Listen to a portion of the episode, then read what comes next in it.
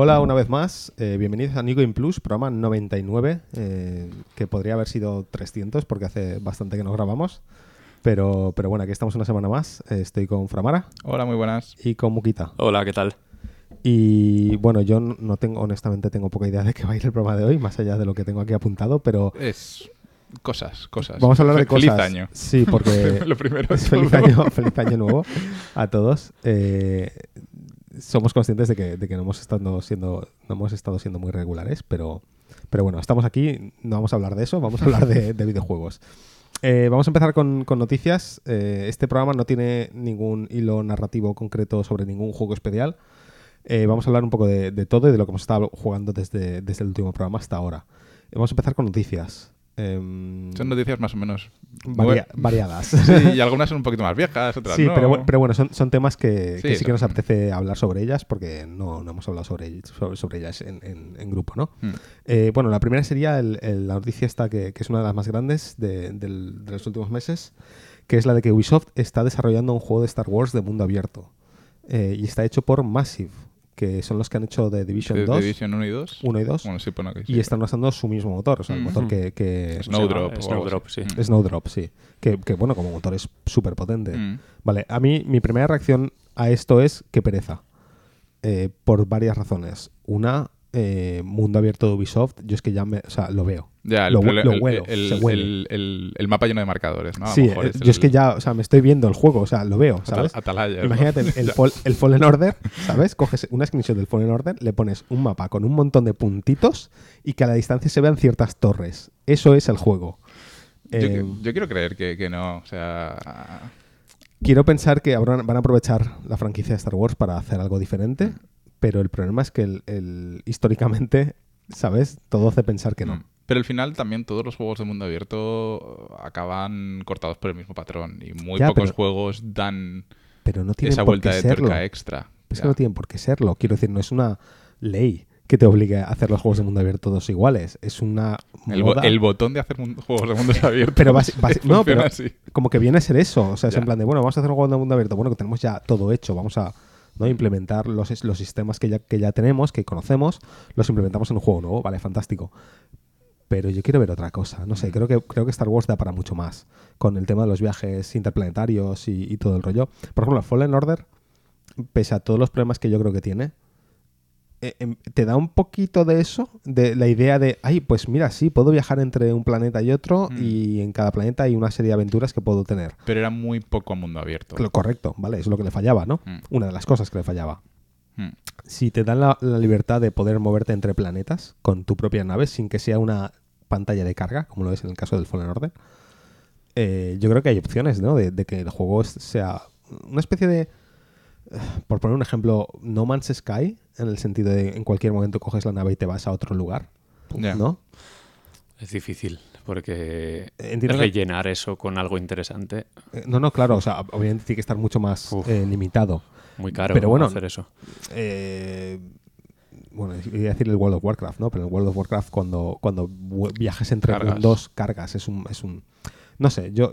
A ver, a no- lo mejor es como Mass Effect o algo así, pero con mucha acción. Me Mass par- No me parece mal. Sí, un poco más efecto, un poquito más mundo abierto que, que RPG cerrado como es Hmm. Mass Effect, eh, pero sí, eh, yo qué sé, tío, es como que quiero que lo hagan bien. A ver, porque, la, la noticia aquí es que ya no lo tiene EA en exclusiva. Eh, eso, eso- es lo bueno. Mira, eso justamente lo primero que quería comentar y me he olvidado. Efectivamente, la- la- lo guay de aquí es que EA ya no es la, la- la única que va a hacer juegos de Star Wars, lo cual es una muy buena noticia porque creo que han, han completamente desaprovechado la, la franquicia en los últimos años. Sa- ¿Sabéis detalles? O sea, me refiero. No. Tenía EA en exclusiva y. No han dicho nada.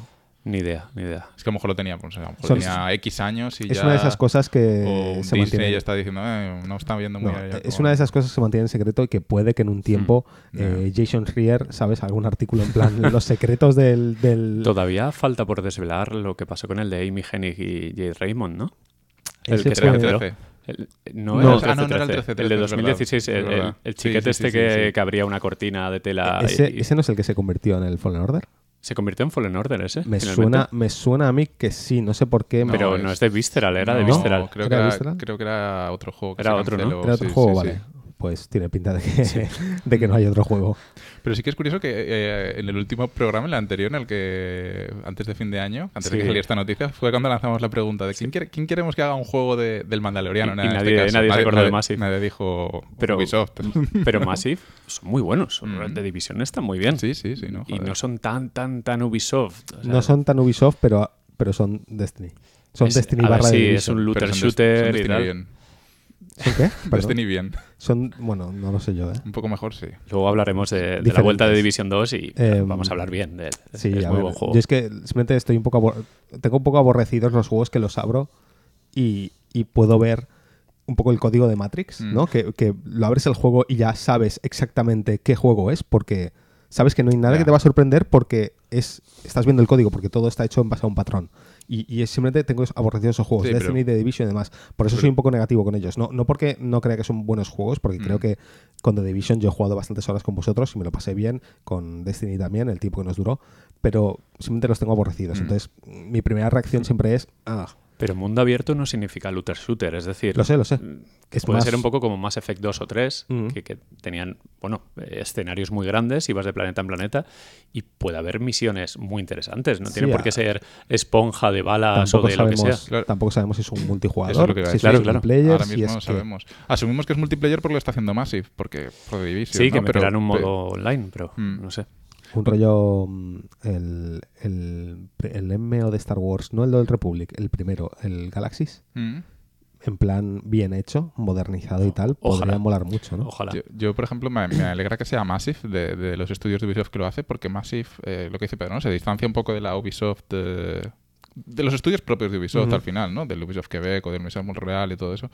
Eh, y porque eh, con The Division, eh, Massive tiene una cosa que es todas las semanas hacen, no sé qué hora, hacen un Twitch, que es State, State, of, State of the Game. Y te explican qué va a ser el contenido del próximo parche, qué están haciendo. Tienen una Sí, comunicación muy fluida con la, están- con la comunidad. Son muy abiertos con la comunidad, eso está bien. Está muy guay. Em, sí, a ver, de, de todos los estudios que tiene Ubisoft, yo supongo que Massive es uno de los mejores por el tema de que son ligeramente más originales Mm. y están un poco más libres para hacer algo diferente. Y si les cae una licencia como Star Wars, supongo que ha habido un sondeo interno. Sí. Lo de Massive habrá sido muy de vosotros. No, o incluso les han hecho hacer pitches a cada, a cada uno de los equipos de Ubisoft, les han dicho, ¿qué, qué nos ofrecéis? ¿Qué Sí, creéis que podéis, Y el podéis hacer con concepto de esto?". Massive Exacto. habrá triunfado. Claro, Supongo que claro. estará bien. Me imagino que, que habrá, habrá ido por ahí los tiros. Esperanzador. Al menos que acabe saliendo, porque de EA creo que salió Sí. salieron dos de seis o algo así. Esperanzador por, dos razones. Una, por, por ser Massive y dos, por, por no ser EA.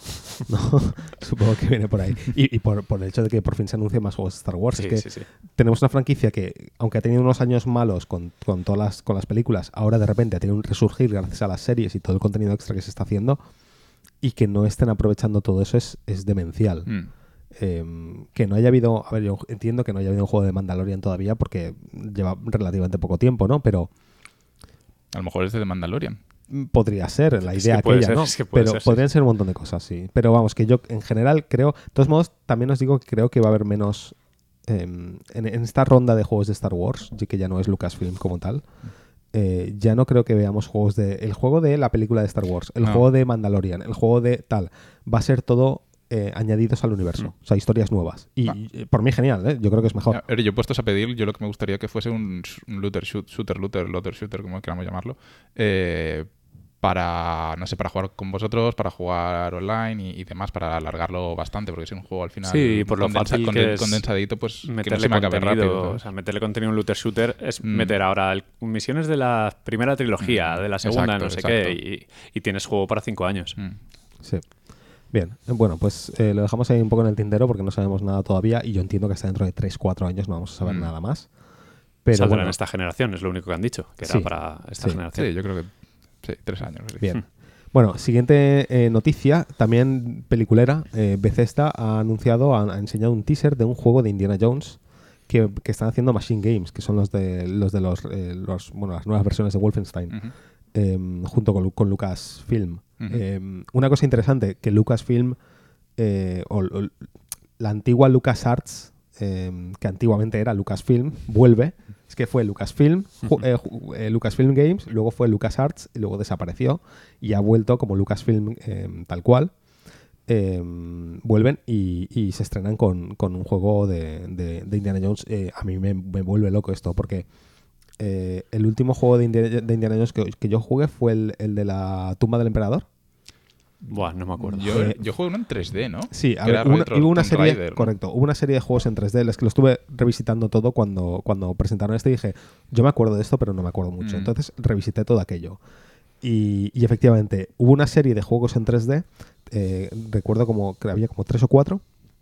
El tema es que algunos salieron en unas plataformas, otros salieron en otras, otros salieron en varias, pero el juego era diferente de una plataforma a otra, ¿vale? Pero digamos que hay como Mm. tres o cuatro juegos de esos. Eh, y en general todos son bastante malos. Sí, a ver, yo no me acuerdo. de. Me acuerdo de ir con un sombrero y con el látigo. No me acuerdo Sí, de mucho el- más. Y que era una especie de clon de Tomb Raider, siendo que Correcto. Tomb Raider es un clon de Indiana Correcto, Jones. correcto. ¿no? El, Pues- el mejor diría que es el que jugué yo, por suerte, el de la tumba del emperador, ¿vale? Que es el, el que más eh, se asemeja a un Tomb Raider con acción, con rollo Indiana Jones. Y yo recuerdo jugarlo y los combates de puños y demás era todo muy indie. Me, me- me gustaba, tenía buena música, los efectos de sonido eran buenos. Como que la presentación del juego estaba muy Mm. bien, ¿vale? La historia era un poco floja, es lo que recuerdo, y tal, ¿vale? Antes de eso, eh, yo no sé si os acordáis de aquel vídeo de, de de Euforia. Encima del metro. Yo es que es una de esas cosas Sí. que tengo grabadas a fuego en mi En cabeza. San Francisco bajando Sí, con el en- metro. En, en sí. la- en el mundo de los videojuegos hay ciertos momentos en la historia, ¿no? Que se te quedan grabados a fuego. Dices, esto es el futuro y qué ganas tengo de jugar a esto. Y ese vídeo de un E3, eh, cuando presentaron el motor Euforia de físicas, una de las demos era eh, Indiana Jones. Y era una en San Francisco, encima de, efectivamente, encima del tranvía, una serie de peleas. Bueno, había varios escenarios en un bar también Sí, y tal y sí. cual. eh, Indiana Jones peleando con enemigos. Y ibas viendo las reacciones dinámicas de los modelos, etcétera. Esa tecnología es la que luego se, se- se estrenó en el GTA 4, si os acordáis. Sí, me acuerdo de los vídeos cayéndose por las escaleras, los Eso NPCs es, y tal. cómo, sí. reaccionan, cómo reaccionan a caerse por las escaleras, cómo reaccionan a los golpes, en base a, la fuerza, en base al, al lugar donde tal. Todo guiado por, por IA. Eh, y ese juego es el juego que yo llevo esperando que salga eh, 15 años fácilmente. Ah, pero esto huele a primera persona. ¿eh? El- Claro, es que yo, siendo No, Machine no, Games- me refiero a lo de Machine Games. Haber Ya, creado pero- No, pero yo, yo no, ¿no? me creo que haya. Un Es- juego de Indiana Jones en primera persona no tiene sentido. Es que hay que usar el látigo y eso en primera es horrible. No por sé eso, cómo por lo eso harán. te digo sí, que, sí. que- y es un juego de melee, de, de Sí, pegarse sí, puños. sí, sí. El, el juego no va a ser en primera persona, eso te lo, te lo eso. Ya, tiene que ser un Uncharted. Es Sí, que al final es- es, va lo a que le, lo va que a le ser un pega. Uncharted barra Tomb o Raider. un Club de Doom. Un de. Un skin de Wolfenstein. Eh, ¿no? Sí, a ver, eh, no, no sé por qué concretamente han elegido Machine Games, supongo por la por, por su experiencia con Wolf- juegos de nazis. Porque Wolfenstein ya no Claro. daba mucho más de sí. de El eso. último Wolfenstein, de hecho, era el El de la- Youngblood Youngblood este. este, de era- las hijas era, de- era muy malo, además. Sí, Sí, un sí. poco flojo al parecer. Sí. No, no llega a jugar. Pero, Pero bueno, de anteriores los también. nazis, sí. Y entiendo que como tiene experiencia haciendo juegos con nazis, pues dijeron, pues estos, estos pegan. Eh, pero bueno, el, el estilo de juego realmente debe ser bastante diferente a lo que han hecho hasta ahora, ¿no? De- debería ser un juego en tercera, en tercera persona de acción, un Tomb Raider barra Uncharted. Yo encantado, o sea, yo genial. Yo llevo tiempo queriendo un juego de indie, eh, dado que las películas no parece que, que tiran para adelante. Aunque se supone que van a hacer la quinta, pero yo, yo no sé. O, o no, da Indiana igual. Jones en el geriátrico, ¿sabes? Eh, ¿Sabes? Indiana Jones y, y la, la búsqueda de las pastillas ¿no? del geriátrico, yo qué sé. Y la vacuna al COVID. Y la sella maldita. Claro, ¿sabes? Entonces, eh, por lo menos que haya juegos que, que, re- Mm. que recapturen esa esencia de, de Mm, Indiana Jones sí. y de, de, de tienen la licencia de, Lucas, de las pelis. Claro, o sea que claro. al final pueden hacerlo basado en la trilogía Sí. y ya Yo- está. yo- para mí lo importante es eh, que se le ponga amor. Sí, sí, ¿Vale? Que es una cosa que ha faltado hasta hace poco en los juegos de Star Wars. Yo creo que ha faltado un poco de amor. Em, y, y mientras con el tema de Indiana Jones, que creo que es como más. Al ser más retro, ¿no? Digamos, eh, se, se tiene que hacer con más amor todavía que Star Wars. Star Wars tiene versiones modernas. Star Wars, ah, ¿sabes? Es muy grande. Pero Indiana Jones es como. Son tres películas, bueno, cuatro películas si quieres. Eh, Sí, es algo que si resucitas, lo resucitas para hacerlo Tienes que bien, hacerlo bien, ¿no? tienes que Porque hacerlo bien. resucitarlo para nada Claro. de tontería. Exacto, ¿sabes? Hay que, tener- hay que ponerle mucho cariño. Mm. Además, tiene poco sentido, ¿no? Que Sí, vuelva porque- Indiana Jones en sí, un juego ahora. Precisamente es algo que, que yo creo que, que nadie ha pedido, ¿no? De, un- de Yo- cierta yo- manera. yo lo- yo lo he Menos. José que lleva 15 años Yo esperándolo. les, les tuiteo de vez en cuando.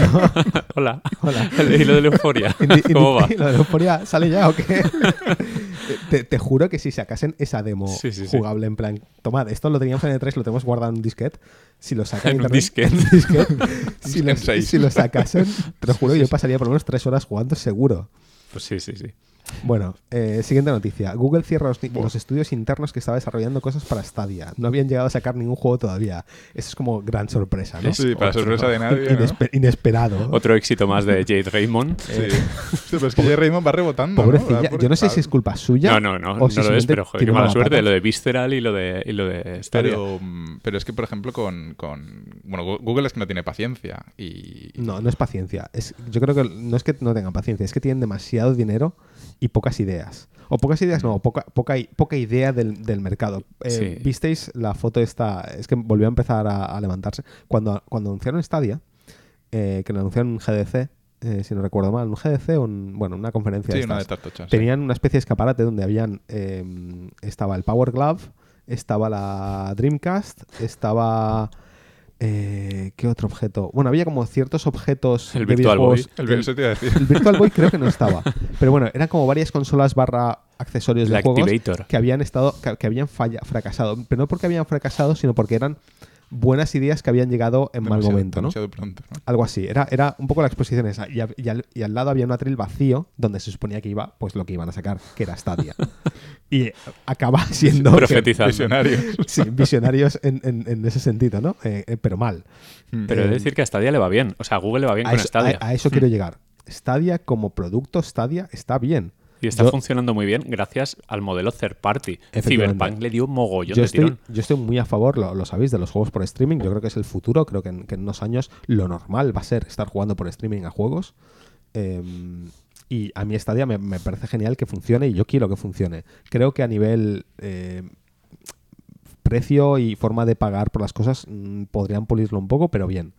El problema es anunciar ya no solo el servicio de streaming, sino que además de repente te montas un estudio de juegos para hacer juegos para Stadia. Eso no tiene sentido. Como 150 empleados. Con, con 150 empleados, o sea, una y te has gastado una Creo pasta. que eran dos estudios, 150 que, empleados. a ver, entiendo que les da igual, porque tienen pasta por, para hacer tres estudios Mm. si quieren y cerrarlos al día siguiente. Sí, da igual, eso da igual.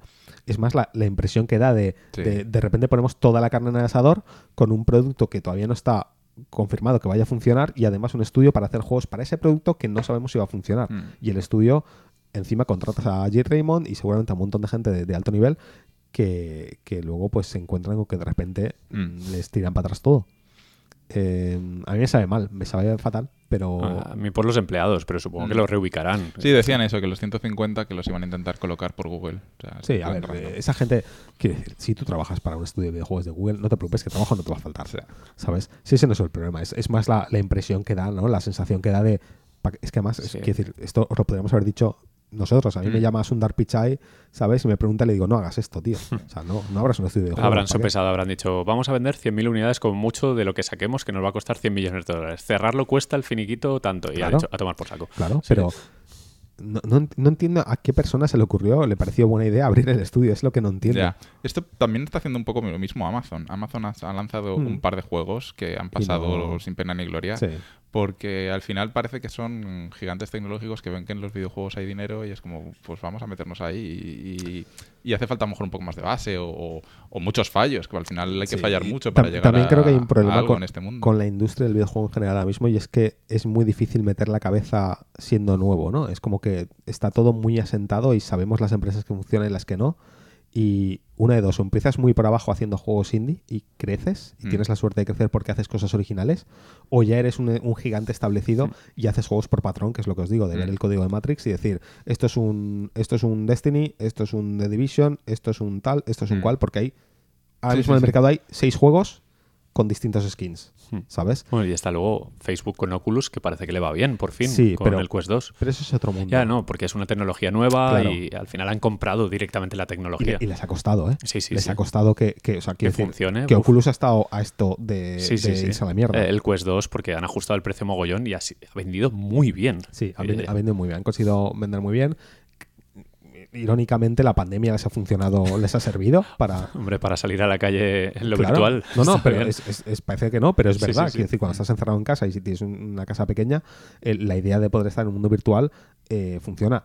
Están vendiendo muy bien la idea de las reuniones virtuales en, en realidad virtual, que, que es más efectivo que, que por Zoom, ¿no? Y De tiene hecho, sentido. ayer mismo probé Big Screen, que Sí. estaba en beta. Está guay, ¿eh? Joder, me parece alucinante Es muy guay. el ver una, una peli socialmente jugar a algo con avatares. Lo, es la leche. Lo, lo pensé. Desde el primer momento que, que tuve el. ¿Te acuerdas? El developer kit este Sí, del sí, Oculus. Una de las primeras cosas que salió fue un cine virtual. Sí, y sí, sí. enseguida metieron multiplayer y podía estar viendo películas con gente. Me pareció increíble ese, ese feeling. Verlo ahora con una pantalla mejor, que se ve bien la película y Y, demás. y el 3D, que es muy bueno. Claro, es muy, el muy 3D bueno. es sí, 3D y tienes a gente alrededor y demás. Es una experiencia social muy buena. Eh, tienes Rec Room también y tienes eh, VR Chat, que son experiencias sociales muy buenas en, en- en realidad virtual.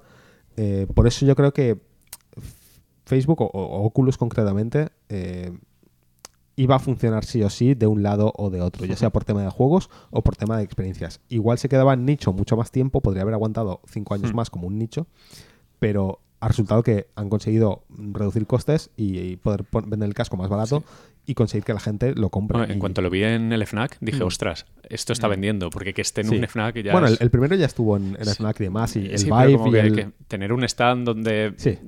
que tenga exposición a, Porque- a todo el mundo. Porque lo que pasa con la VR en general es que es muy difícil verla.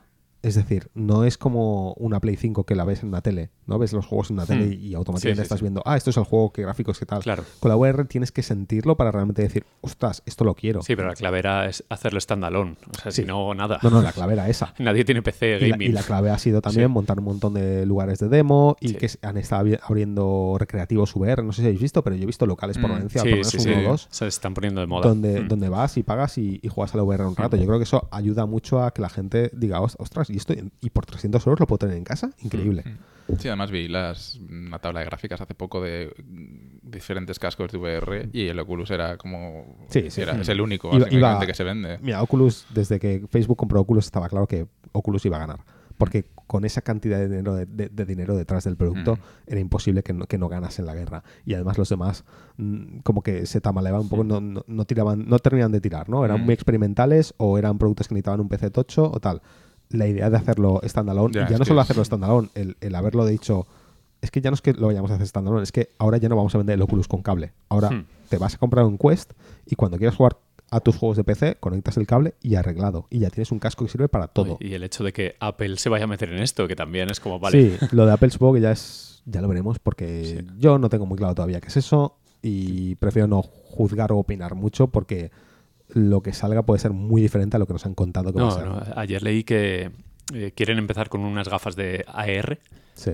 y que lo iban a integrar, por ejemplo, con las series de TV Plus de su servicio, con la de For All Mankind, Ajá. que iban a, habían puesto un ejemplo de que mientras estabas viendo la tele, si salía un cohete, tú veías cómo se generaba un cohete al lado de tu tele y no sé qué. O sea, hacerlo. A ver, a mí a priori me parece una tontería tipo HoloLens. A eso, pero- eso- a eso quería llegar. Eh, su- suena un poco eso. De todos modos, Habrá por eso yo caute- cautelosamente optimista con eso. Eh, Es Apple, ¿no? Tienen dinero y tienen y gente no saben en qué inteligente. gastarlo, sí. No, y pero que tienen gente inteligente y suelen sacar productos que bien, pero también pueden sacar un pufo. Sí. Simplemente por haberse querido meter. Veremos. Bueno, Yo- pero que al menos hay run run, que Oculus Hay funciona run bien y empresas como Apple dicen, uy, Sí, vamos sí, a ver qué es esto. Pero vamos, Oculus es una cosa aparte. Yo creo además Oculus va a ir cada vez bajando más el precio. Lo que quieren es llegar a cuanta más gente posible mejor. Y, y además hay cosas para todo el mundo. Si quieres jugar, puedes jugar. Si Hmm. quieres hacer cosas sociales, puedes hacer cosas Creo que va, sociales. va a ser como, como el iPad, que empezó valiendo una pasta Mm. y ahora hay iPads en los coles por Correcto. 300 euros. Y al final Oculus Correcto. a lo mejor vale 200 y para los Pues coles. Pensar, pensar que cuesta menos de 300 es, es difícil, ¿eh? Es, joder, es que, Lo- es- lo- es que va a ya es un precio... Va a llegar. Hmm. Es que no. Porque es que ya cuando dijeron el precio del Oculus del Quest 2, Sí, ya sí, era sí. como, madre No, mía, pero yo- si yo- si nosotros vendimos gratis. corriendo el uno, en plan corriendo, porque es que es imbatible, es que es un Sí, precio sí, sí, no, muy luego, atractivo. Y ahora, ahora que está jugando, que, que está usando más el 2 eh, estos días, eh, es, es- es grande la diferencia visual de Sí, sí, calidad sí. de la pantalla. ¿eh? El que ya no haya rejilla, efecto rejilla. Sí, a ver, es- si te fijas mucho lo hay, pero, pero es muy es mucho más fácil olvidarse de él. sí, o sea, estás jugando y, y ya los 90 hercios te se olvidas. agradecen mucho. Sí, los 90, se- eh, eh, 90 hercios se, se agradecen. Lo que se- no se agradece tanto es que el campo visual me parece que es un poquito Sí, peor. hay menos FOB. sí. Sí, menos FOB. Pero, pero vamos, cuando solucionen eso, o sea, yo creo que un- ahora mismo un obstáculo gordo de la, de la VR es el tema del FOB. La sensación de estar llevando unas gafas sigue siendo muy grande. Cuando ya no haya tanta sensación de estar llevando unas gafas de buceo. Cuando no puedas ver lo negro a eso, con a los eso ojos. llegar. Cuando- sí. eh, porque ahora mismo, para, para los que no habéis probado un Quest o VR en general, es como cuando miras por unos prismáticos o cuando en una película pesa un personaje usa unos prismáticos que se ve el marco negro alrededor de, de los círculos. La sensación es un poco esa, ¿no? Eh, ves unos círculos alrededor de un marco negro alrededor de tu, de- de tu campo visual. En el momento que eso desaparezca y todo sea pantalla, eh, la inmersión va a ser casi completa. sí, sí, aunque, sí. aunque sigas llevando un casco que pesa o que tiene cierto peso y tal, que da cada igual. vez serán más ligeros porque los más pequeños. Llega un momento que psicológicamente tú ya. No, de- desaparece esa, esa distinción entre realidad y, y Hmm. mundo virtual y la sensación de inmersión va a ser, va a ser mucho mayor. Eh, pero bueno, ya, ya llegaremos a eso. Sí. Bueno, vamos a, a lo siguiente. CD Projekt. Sí. Eh, el perro se ha comido los deberes de CD Projekt, ¿no? Eh, bueno, pues esto, esto ya tardaba en ocurrir. Eh, han hackeado a CD Projekt Red y les han, han amenaza- amenazado con vender el código fuente de sus juegos, así como otros dato- datos financieros si no cumplen con las demandas. Las demandas O- escritas ojalá lo, por, lo compre alguien que pueda la- arreglar. las demandas escritas por un niño de 12 años. Sí, un notepad ahí súper... Sí, sí. No, el, el Notepad no. O sea, a ver, eso, eso es porque Sí, lo, lo dejan el fichero ahí. en Claro, el dejan el fichero servidor, TXT está que claro. lo hacen en, en- en terminal, lo que sea, y ya está. Pero claro, lo abren en Notepad y hacen la screenshot. Pero el texto, la forma de escribir era muy de hackeo de 1998, ¿no? Os hemos pauneado. De no sé quién, was here. Sí, exacto. Muy de, de niño de 13 años que aprende a usar Telnet, ¿no? Y, y se mete. Pero, pero bueno, entiendo que sigue habiendo eh, hackers así. Em, a ver, es, es- es grave, ¿eh? Es, es Sí, muy grave. De hecho, eh, eh, estaba leyendo luego que el código fuente de Cyberpunk o de Witcher, no me acuerdo, lo ayer. vendieron ya ayer. Eh, además por una subasta que había que entrar con Bitcoin y demás. O sea, es como es todo muy Cyberpunk, es súper Es, Cyberpunk. es super cyberpunk todo. Sí, pero, pero ya no, un Bitcoin ya no vale como antes, que mándame 12 Bitcoins, venga, va, ahora ya no. No, ahora para participar tienes que poner 0.25 Bitcoins, Vale, vale, que vale. ya es, Ya ya es. va. Pero 25 es mucho. ¿eh? Sí, sí, sí. Por eso. Em, eh, es curioso como, irónicamente, Cyberpunk, como juego de Cyberpunk ha fracasado, pero, pero como introducción del, univer- del mundo Cyberpunk al mundo real, ha funcionado muy bien en varios, en varios aspectos, ¿no? Eh, a mí me parece increíble. Sí. esto. Decía que lo arregle, que lo compre. no sé qué. Sí, sí, sí. Sí, sí, sí, por favor, que lo compre más y... No. Eh, a mí esto me recuerda a cuando hackearon a Valve en 2004. Mm. ¿Os acordáis que robaron el- la versión beta barra alfa del Half-Life 2 y lo Ujú. publicaron? De, yo he jugado, recuerdo jugar a eso. Y era una especie de, de niveles desconectados porque el juego todavía estaba bastante verde. Eh, coincidió además con el retraso del juego, del Half-Life 2. Entonces, como todo fue como todo muy, muy turbio. Y a mí esto me recuerda a eso. Em, molaría, a mí me gustaría que, que filtrasen algunas de las cosas que han podido robar. Hmm. Ya, ya no el código fuente del juego, eso me Sí, da pero igual. que, a ver, el código fuente del juego al final, ¿qué haces con el código fuente? Lo lees. A ver, puedes hacer muchas cosas, pero, pero es malo. Para, para la industria Mm, es malo sí. para todo. Pero alguna versión alfa rara, alguna. No, la alfa ya está publicada. Está en ¿Ah, las sí? tiendas. Hostia, a mí también me has pillado, pero Sí, no he reaccionado. "Uy, no me había enterado de esto. Eh, no, pero yo que sé, alguna demo técnica original, la, la primera demo técnica que se vio del juego o algo así, yo que sé, que filtrasen alguna cosa así graciosa, a mí esas cosas me encanta, Mm. me encanta verlas. Eh, pero el código fuente espero que, Sí. que- A ver, honestamente espero que pillen a quien lo ha hecho y le metan un, ¿sabes? Un, Además, les, bor- les borraron servidores y todo. Claro, o sea, es que es, es plan- bastante hardcore. Es esto es plan, serio. O sea, dice, suponemos que tenéis backups, pero bueno, lo lo lo hemos borrado hace- igualmente. Hace, mucho daño técnico, hace mucho daño de reputación, hace un Mm. daño financiero también, eh, y el hecho del juego estar tan mal también hace daño de Mm. todo tipo. Pero, pero es que esto se suma, llevan un año bastante, bastante. No, no, además es que el, el motivo era porque el juego estaba roto, o sea, estaban enfadados. Les han hackeado por eso. Eh, eh, me parece fatal. Joder, macho. Pero bueno, bien. Bueno, le hicieron a Nintendo eso hace poco, pero salieron cosas bonitas, como la banda sonora del Mario World, Mm. la, la instrumental ¿Eso- original. ¿Eso ha salido de ahí? Sí, del, del código fuente que robaron a Nintendo. Ah, es verdad, fue el código El- fuente que robaron. El Mario 64 que Sí, se ha porteado un montón de máquinas. Con, Mm. O sea, que, que eso fue un poco más artístico bonito. Estos Sí, son sí, unos sí, sí. flipados que piden bitcoins. Me, me- me encantó jugar al Mario 64 en mi, en mi Switch nativo. Sí, sí, Eh, sí. Me parece increíble. Es como. Y está para la Para el RG350M también. RG350 es me ha como, salido. guau. Sí, sí, sí, es brutal eso. Eh, bueno, en general los hackeos a compañías de videojuegos obviamente son malos, Sí. ¿no? Pero, pero no puedo dejar de, de ponerme contento cuando filtran alguna cosa, alguna curiosidad. No estoy hablando de filtrar el código fuente de un juego, eso me parece Pero mal. porque a nivel periodístico es muy bonito. Claro. Eh, Si se usa en plan bien. No, pero, pero eso, o sea, en plan, cuando filtran algo interesante a nivel usuario que yo lo puedo probar en mi ordenador y decir, ay, mira, puedo ver el, el- lo que ha mejorado el juego desde que se desde que estaban en esta versión a la versión Ah, final, pero ¿no? en un juego de hace 30 años o qué, lo que pasa es que en Cyberpunk. es Claro, como- claro, eh, eso está feo, ¿no? Sí. Porque al final eh, implica robo de tecnología y el motor. O sea, si filtran el código de Cyberpunk, básicamente están filtrando el motor del juego. Mm. Y entiendo que el motor del juego no es una de esas cosas que, que la gente no se esté deseando meterse con ella, pero, pero al final, joder, No, sí, sí, al final. te están robando horas, de, horas, de, de- horas y horas y, Y, no, y meses. no se sabe si esto es real, ¿no? O sea, no es una cosa No, loca. yo no, no- no me Vale, creo. vale. En general, O sea, nos han hackeado a sí mismos, quieres Es- decirlo. no. Para No dar sé. penita. Yo qué sé, yo qué sé. A ver, todos lo hemos pensado. No. es que, es que no- con los comunicados estos. no, pero, pero piensa una cosa.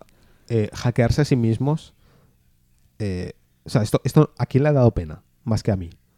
Y a mí tampoco me ha dado pena. simplemente- a nadie le ha dado pena.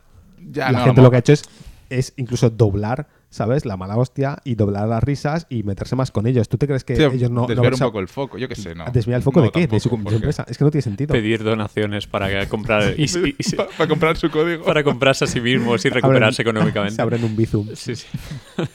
Eh, no, a ver, no, Nah, no hay, es- no, no tiene sentido que esto se hubiesen hecho No, a ver, al final no puede ser, joder. Más allá de que encima las consecuencias legales de hacerte esto y que luego te pillen, porque créeme que si lo hubiesen hecho les pillarían. Pero es Polonia. Da, igual, o sea, da igual. Esto te pillan y las, con- o sea, los inversores, la bolsa, todo, o sea, se irían al- a, la, a la mierda. Además, hicieron un nego- no, no- no negociamos con terroristas y dijeron, haced lo que tengáis que hacer, que nosotros Básicamente, no- que es la respuesta correcta realmente. Mm.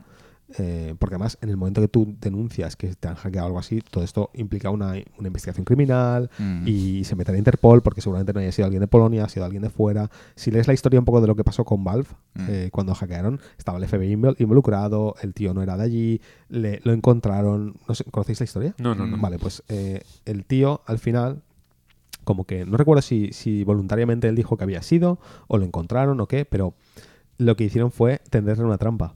Valve dijo, le mandó un mail, Gabe Newell le envió un mail y le ofreció trabajo. Le dijo, hostia, con todo lo que sabes y tal y cual, queremos contratarte. Y cuando el muy imbécil Joder, fue allí a un- una entrevista, lo, Con corbatita. lo- lo recogió el FBI del avión y lo, y lo, lo Es normal. Sí, básicamente. Eh, es que el tío, a ver, el tío no era un super hacker tampoco, era el Eh. típico tío que había encontrado que Sí, usando una- fallitos y tal y cual, pues lo típico, vas probando sistemas y resulta que te cuelas, ¿no? Eh, pero por eso te digo que, que, que involucra una cosa así, en el momento que tú lo anuncias, involucra muchas partes en movimiento. Si tú mientes Mm, sobre al esto, Es un delito grave. claro, te cae, te cae final- la del pulpo. CD Projekt enviando un mail a- al grupo hacker. Sois muy buenos, deberíais arreglar nuestro juego. Veníos a Polonia. Por eso. Bueno, eh, en fin, ya veremos a ver cómo acaba esto. Yo creo que esto va a, dar- va a seguir dando noticias durante, durante varios meses. ¿eh? Ya veremos. Bien, eh, siguiente noticia. BlizzCon Online 2021 será los días 19 y 20 de este mes. Vale, Se ha mostrado el calendario. Sí, fin de semana que viene ya. Mm. Vale. Se ha mostrado el calendario de paneles y mucho WoW y Diablo. Aunque ya se ha confirmado que ni Overwatch 2 ni Diablo 4 saldrán este año. Sí, a ver, lo de, lo de Diablo 4 que no iba a salir este año estaba clarísimo, pero Overwatch 2, que mm, la comunidad de Overwatch sí, Sí. que lo esperaba para este año, porque lo anunciaron el año pasado y al final Overwatch 2 no es un 2 como tal, es, es Sí, una es- continuación del es una servicio. continuación, sí. Em, Entonces eh, la gente lo esperaba para allá, porque Overwatch está muerto y enterrado. Sospecho que es una cuestión de la pandemia les he pillado en pan- O sea, si, Mm. si Blizzard ya es muy de retrasar juegos fácilmente porque no, no llegan a tiempo, con la pandemia les ha pillado más en pañales y han tenido que retrasar mm, prácticamente todo. Mm. Em, eh, no sé, yo tampoco quiero hablar mucho de Blizzard porque estoy un poco. Bueno, Sí, no, pero todo lo que ha pasado con ellos, pero, pero en general, a ver, es BlizzCon, ¿no? Hay ganas de. Sí, sí, sí. A ver, va a ser una BlizzCon diferente porque va a ser eso solo, solo online, todo con- no, no va a haber presencial como, como Sí, siempre bueno, ha sido. eso- Eh, y lo que se espera para este año eh, de Diablo es. eh, se, se espera el anuncio del remake de Diablo 2. sí, eso- Porque se han es- filtrado muchas cosas ya Sí. eh, y, y ya parece ser que es inminente que lo tienen que anunciar ya. Admito que eso me, me, me pica la curiosidad. Mm. Quiero, me gustaría ver, me, me emociona mucho, pero. Claro, tú eres. Pero, pero tengo también miedo porque la, la comunidad de Warcraft 3 también estaba muy emocionada y el, Quiero el pensar- Reforge de este salió un poco quiero, rana. quiero pensar que han aprendido de sus errores. Quiero sé. pensar. Porque, por ejemplo, el StarCraft 1 Remastered salió más o Sí, menos eso está salió muy bien, eso salió muy bien. Eh, el Warcraft salió mal y yo entiendo que con este han dicho no vamos a sacar un Hmm. tercero, ¿sabes? Otro, otro mal. Eh, me pica la curiosidad y eso que yo el Diablo 2 nunca he pasado del Mm. primer, o sea, me, me acababa el primer mundo, empezaba el segundo, veía que era lo mismo pero en el desierto y decía, bueno, es que el Diablo no. es así. Sí, sí, Ah. te tiene que gustar. te Sin embargo, el Diablo 3 sí que me lo pasé entero. Mm. Em, pero bueno, eh, seguramente lo jugaré porque me, me- la ambientación de ese juego he de admitir que es muy muy buena y me, me gusta mucho la música y tal. Mm. Lo que es curioso a la vez es que eh, si Diablo 2 Remaster está se confirma, Ahora mismo Blizzard tiene Diablo 2 Remastered en desarrollo, Diablo 4, que se espera para dentro bastante, entiendo, y Diablo Immortals, el de móvil. O sea que es- está Sí. mucho Diablo y demasiada. Pero es que hay muchísimos paneles de Diablo en lo, lo que se ha Bien, mostrado. O sea a ver, que- bien, la gente Sí, ya pidiendo mucho tiempo. Eh, es, una, es una empresa con X cantidad de gente, no pueden estar haciendo, ¿sabes? Tienen que estar prestando atención cada X años a, varios, a Mm. varias franquicias.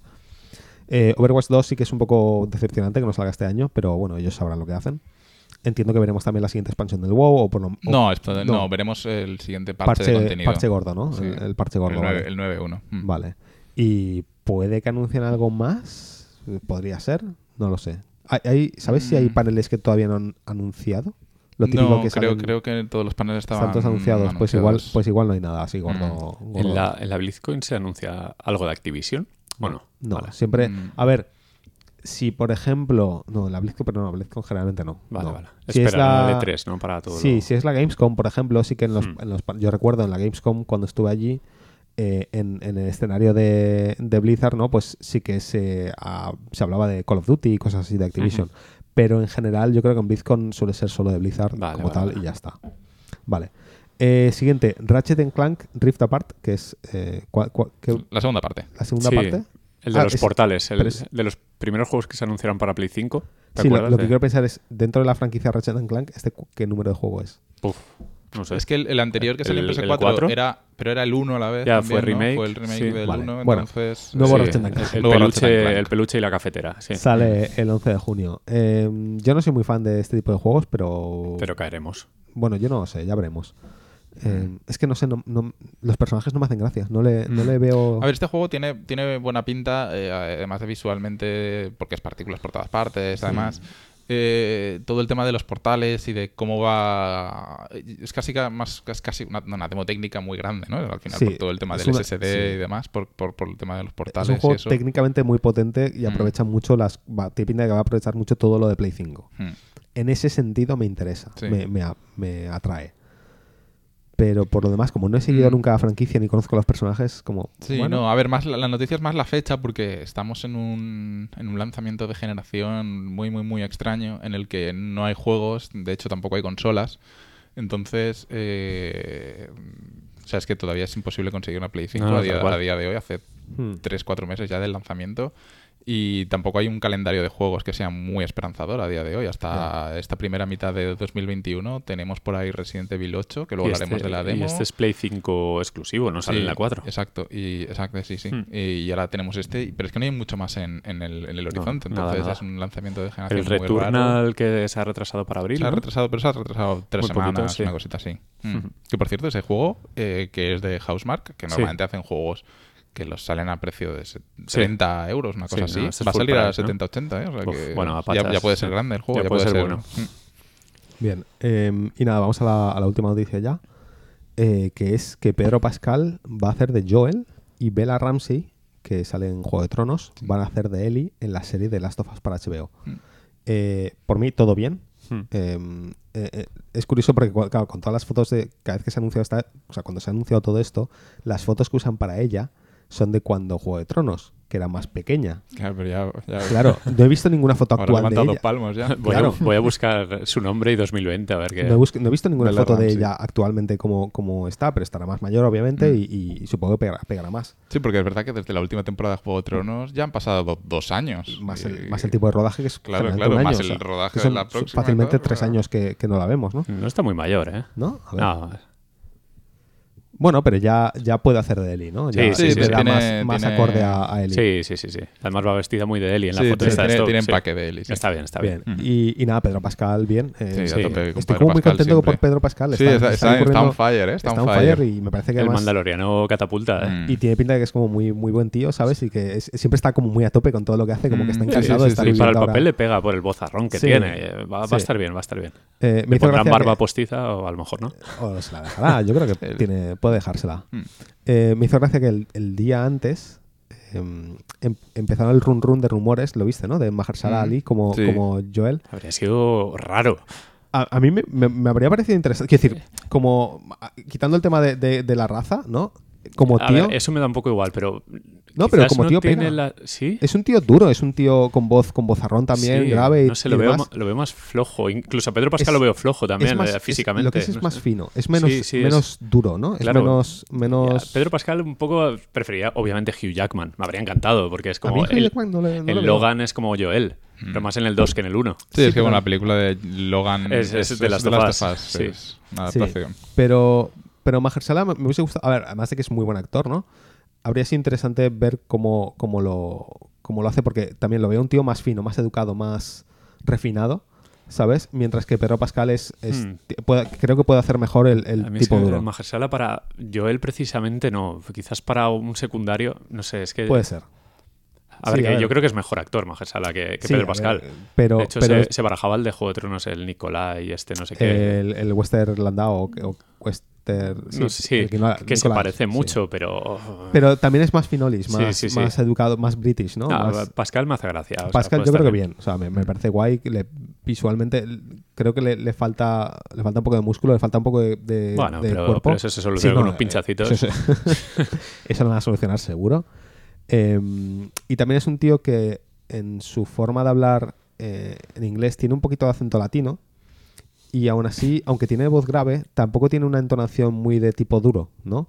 En- incluso en Mandalorian es más de, de, de pasota, diga- es que no sé cómo explicarlo, ¿no? Pero supongo que trabajará en eso para que tenga Sí, un poco bueno, más ese... Va a ese ser un rollo. reto, porque... Es un reto, porque es más dramático ahora. A mí en Narcos sí que me parecía un tipo duro. Eh, sí, también es verdad que es que, claro, pienso en Mandalorian solo y, Claro, no me acuerdo sí. tanto de Narcos. Eh, Narcos por ejemplo, por era- ejemplo, en Juego de Tronos cuando salió Pero, fue, muy fugaz. y, y no hacía tampoco de tipo duro, hacía de tipo, Mm. ¿sabes? De caballero así Sí, un poco salió, más... pero salió a tres capítulos como mucho. Sí. Hasta que lo, lo matan muy rápido. Eh, vaya, spoilers. Bueno. No. no, no, eso no cuenta, no cuenta, no cuenta. Joder. Hemos Eh, soltado peores, hay más recientes. sí, Pero bueno, bien, yo creo que en general eh, buena, Sí, buena opción. Sí, Eh, la verdad es que tengo ganas de ver una serie sí. así. ten- es- tengo ganas... eh, Y a ver el resto de casting, porque hay muchos Sí. personajes y seguro que meterán Porque- actorazos. y, tengo- que, y que sea HBO la que está de por medio. Sí, sí, está, Sí, es- y tengo ganas de ver cómo adaptan la historia, si van a hacer el primer juego en plan de pe a pa tal cual, o si van a dar más vueltas, o si van a hacer los dos a la vez. Eh, Por, por un lado, en plan, me gustaría ver el primero, o sea, la historia del primero, ¿no? De, de, de A a Z como tal cual. Mm. Pero yo creo que el hecho de hacer una serie... A ver, tienes que dar más vueltas porque al final el juego no tiene tantísima carga narrativa. O sea, Bueno, pero una temporada pueden bastante. ser 8 o 10 capítulos con un viaje a través de Sí, Estados sí, Unidos. el-. El, juego, o sea, el primer sí. juego te lo haces con 8 o 10 capítulos de serie Sí. sin problema. ¿eh? Mm. Habría que meter, seguramente habrá que rellenar un poquito más de acción, de, de un poco más de situaciones eh, chungas, pero... sí, a pero ver, el- tiene varias Mi- situaciones. mira Walking Dead. Sí. Ya, y un estás poco, tirando el chicle. No, pero sí que es verdad que tiene varias situaciones, que si lo, la autopista, luego... el, el principio del juego Mm. hasta que hasta que se separan se quedan ellos dos solos Mm. cuando van con la chica esta que no me acuerdo cómo se llama Mm. em, toda esa parte es, con eso rellenas tres capítulos fácil ¿eh? porque tienes que em, establecer el mundo in- inicialmente no toda la parte Sí. de, de Boston De las, al principio las centinelas, ¿eso ¿cómo se llama? Los los, los Fireflies Fireflies. Sí, todo eso, esa parte del Los principio donde están en, en la ciudad, ¿no? Y, y un poco conoces el mundo. Esos son dos capítulos fácil. Mm. El tercero, cuando ya se, se empieza a liar y deciden pirarse. Luego ya empiezas con el viaje, ¿no? Hasta que llegan a, llegan a Boston o a Cleveland, ¿era? Donde Bueno, se separan con ella. Bueno, No da igual. acuerdo. Hay un momento que, que a, esta, a tía esta se va, ¿no? Y se quedan solos. Y luego ya haces como cuatro o cinco episodios de el, Mm. el viaje que tienen Ah, Pero ellos. es que pueden tirar de Mm. flashbacks. De hecho, de- Claro, es- claro. estaba pensando que, que el primer juego es empieza en otoño, ¿no? Creo que es otoño, invierno, primavera, Sí. verano. O bueno, una, Sí, sí, hace, ya. hace una Un ronda de las estaciones. Sí, por eso. Y, y nada, y hasta, que llegan al, y hasta que llegan al hospital de y se puede, de se Fireflies. inventar lo que sea, porque Sí. lo hace Neil Druckmann, Sí, y, Neil Druckmann y el está de- metido. y produce el de, Sí, el de Chernobyl. Craig, sí. Craig Mazin. Sí. Ah. Está muy bien. Sí, sí, no, a El, tope, el eh, primer juego da sin problemas para hacer una primera temporada. Mi, mi deseo personal es que le pongan un poco más de originalidad. Mm. No, no quiero, no quiero hacer una, no quiero que sea una adaptación tal cual, pero entiendo que ellos ya cuentan con ello por, Sí. por- por- por rellenar y por hacer algo. un No, poco no, y seguro que hacen algo bueno, porque hay dinero. Y el segundo juego también lo pueden meter en la Sí, segunda, sí, tercera sí, temporada. De hecho, el segundo juego daría para dos temporadas. Sí, y, y los chasqueadores estos van a cojonar Sí, sí, sí. en la serie muchísimo. A la verdad es que tengo unas ganas. Sí, Y. HBO va a meter mucha, la idea. mucha pasta. que va a ser la serie gorda de HBO, seguramente. Eh, recuerdo, no sé si declaraciones de alguien de Sony que hablaron que, que tienen varios pro- proyectos de, o sea, con la peli de Uncharted, la serie de Last of Us. Mm. Eh, ¿Puede ser que hayan anunciado alguna otra cosa más de Sony? El- la de Spiro. No, el- La de Spyro, el Medieval. Bueno, el caso es que tienen te- tengo entendido que tienen más proyectos de franquicias de, de PlayStation en marcha y tiene pinta de que las van a hacer con cuidado y las quieren hacer bien. Hostia, pues Uncharted, yo cuando vi al, al este Sí, sin embargo, cuando, yo cuando vi la foto de, fue un cosplay. del- sí. es un poco cosplay, pero Muy jovencico, no sé. A, a mí, por ejemplo, la pelea de Uncharted A es una no- cosa que, que ni me va ni me viene, pero la serie de, de, de Last of Us a sí que me Pedro Pascal lo un encajo, pero, pero a este chaval... no ah, sé. eh, Es soy- un poco el optimista. jovencito de Indiana Jones. Sí, ¿no? es Sí. un poco así. Sí, yo soy optimista. Creo que, creo que lo puedo hacer bien, ¿eh? Aunque no sea el, el, el- el Uncharted que, que- que es tal cual como el juego, El chaval mola mucho. puede hacer su propia Pero- versión. Le- Leíste sí. que, que, que han tenido que no meterle la bronca, ¿no? Pero en plan de que les ha costado quitarle la actitud de... De, De Spider-Man. De no, no, al revés. La actitud que había ganado en, en rodando Uncharted del, del personaje... Es que no me acuerdo el personaje, ¿cómo, cómo se llama? Me acabo de Nathan olvidar. Drake. Nathan- de la actitud que tiene Sí. Nathan Drake, el rollo ese de chulesco y tal, les ha costado quitárselo para el rodaje de Spider-Man, que tiene bueno, un por nerdo. favor. Claro, o sea que... Por eso digo que... que Lo de fucker por ahí, ¿no? Como Tobey Maguire, ¿no? claro, que, que- que igual, igual hace- lo hace guay, ¿sabes? Ya, ya veremos. Obviamente sí que es verdad que no pinta tan bien como Pedro Pascal en, en Mm. Last of Us, pero Yo creo que también porque que una película de Uncharted... Es que no sé, a ver, a lo mejor lo hacen bien, ¿no? Pero hemos tenido muchas películas de videojuegos y, y siempre se quedan así un poco... Ya, pero si esto lo enfoca como una peli de aventuras ligerita y divertida, para adelante, ¿eh? Que mira Sonic, por ejemplo, podría haber sido lo peor, ¿no? Lo siguiente. Y, y es una peli Sí, muy pero maja. luego, por ejemplo, mira la película de Assassin's Creed, o sea... Ya, no, pero es- Ya, ni la he visto, ¿eh? Yo he visto medias, he hay- visto un hay- trozo, o sea, es que hay... en, el, en la historia de las películas basadas en videojuegos hay de todo. Hay cosas bien y cosas... A ver, en general es como que ninguna alcanza... Ninguna es una película rollo de Oscar, ¿no? Pero Mm. dentro de lo que son como adaptaciones hay cosas bien y cosas horrendas. Hicimos una vez un programa de eso. Hic- Hicimos. Hace- Yo Sí, que yo no diciendo- estuve, sí. ¿No Mira, estuviste? Estaba en Japón, creo. Yo, Sí. yo solía decir que, por ejemplo, que para mí mi película favorita de videojuegos era Mortal Kombat. Em, creo que ha sido eh, sobrepasada por em, eh, Detective Pikachu, fíjate.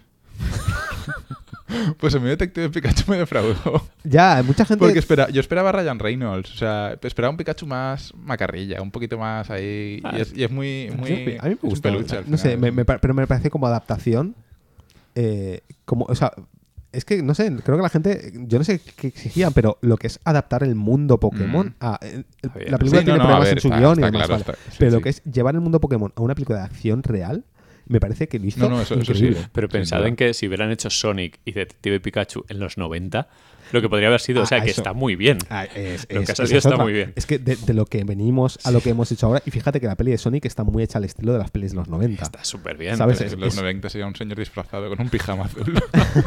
Pero que, que la, la- la estructura y, y lo que ocurre en la película de Sonic, por ejemplo, es muy de película de los años 90 de, de- de familia, ¿no? Sí. Y sin embargo está hecha con mucho cuidado, con mucho cariño y se nota que, que el tío que la ha hecho quiere mucho a, a la franquicia de Tengo que Sonic. verla aún yo.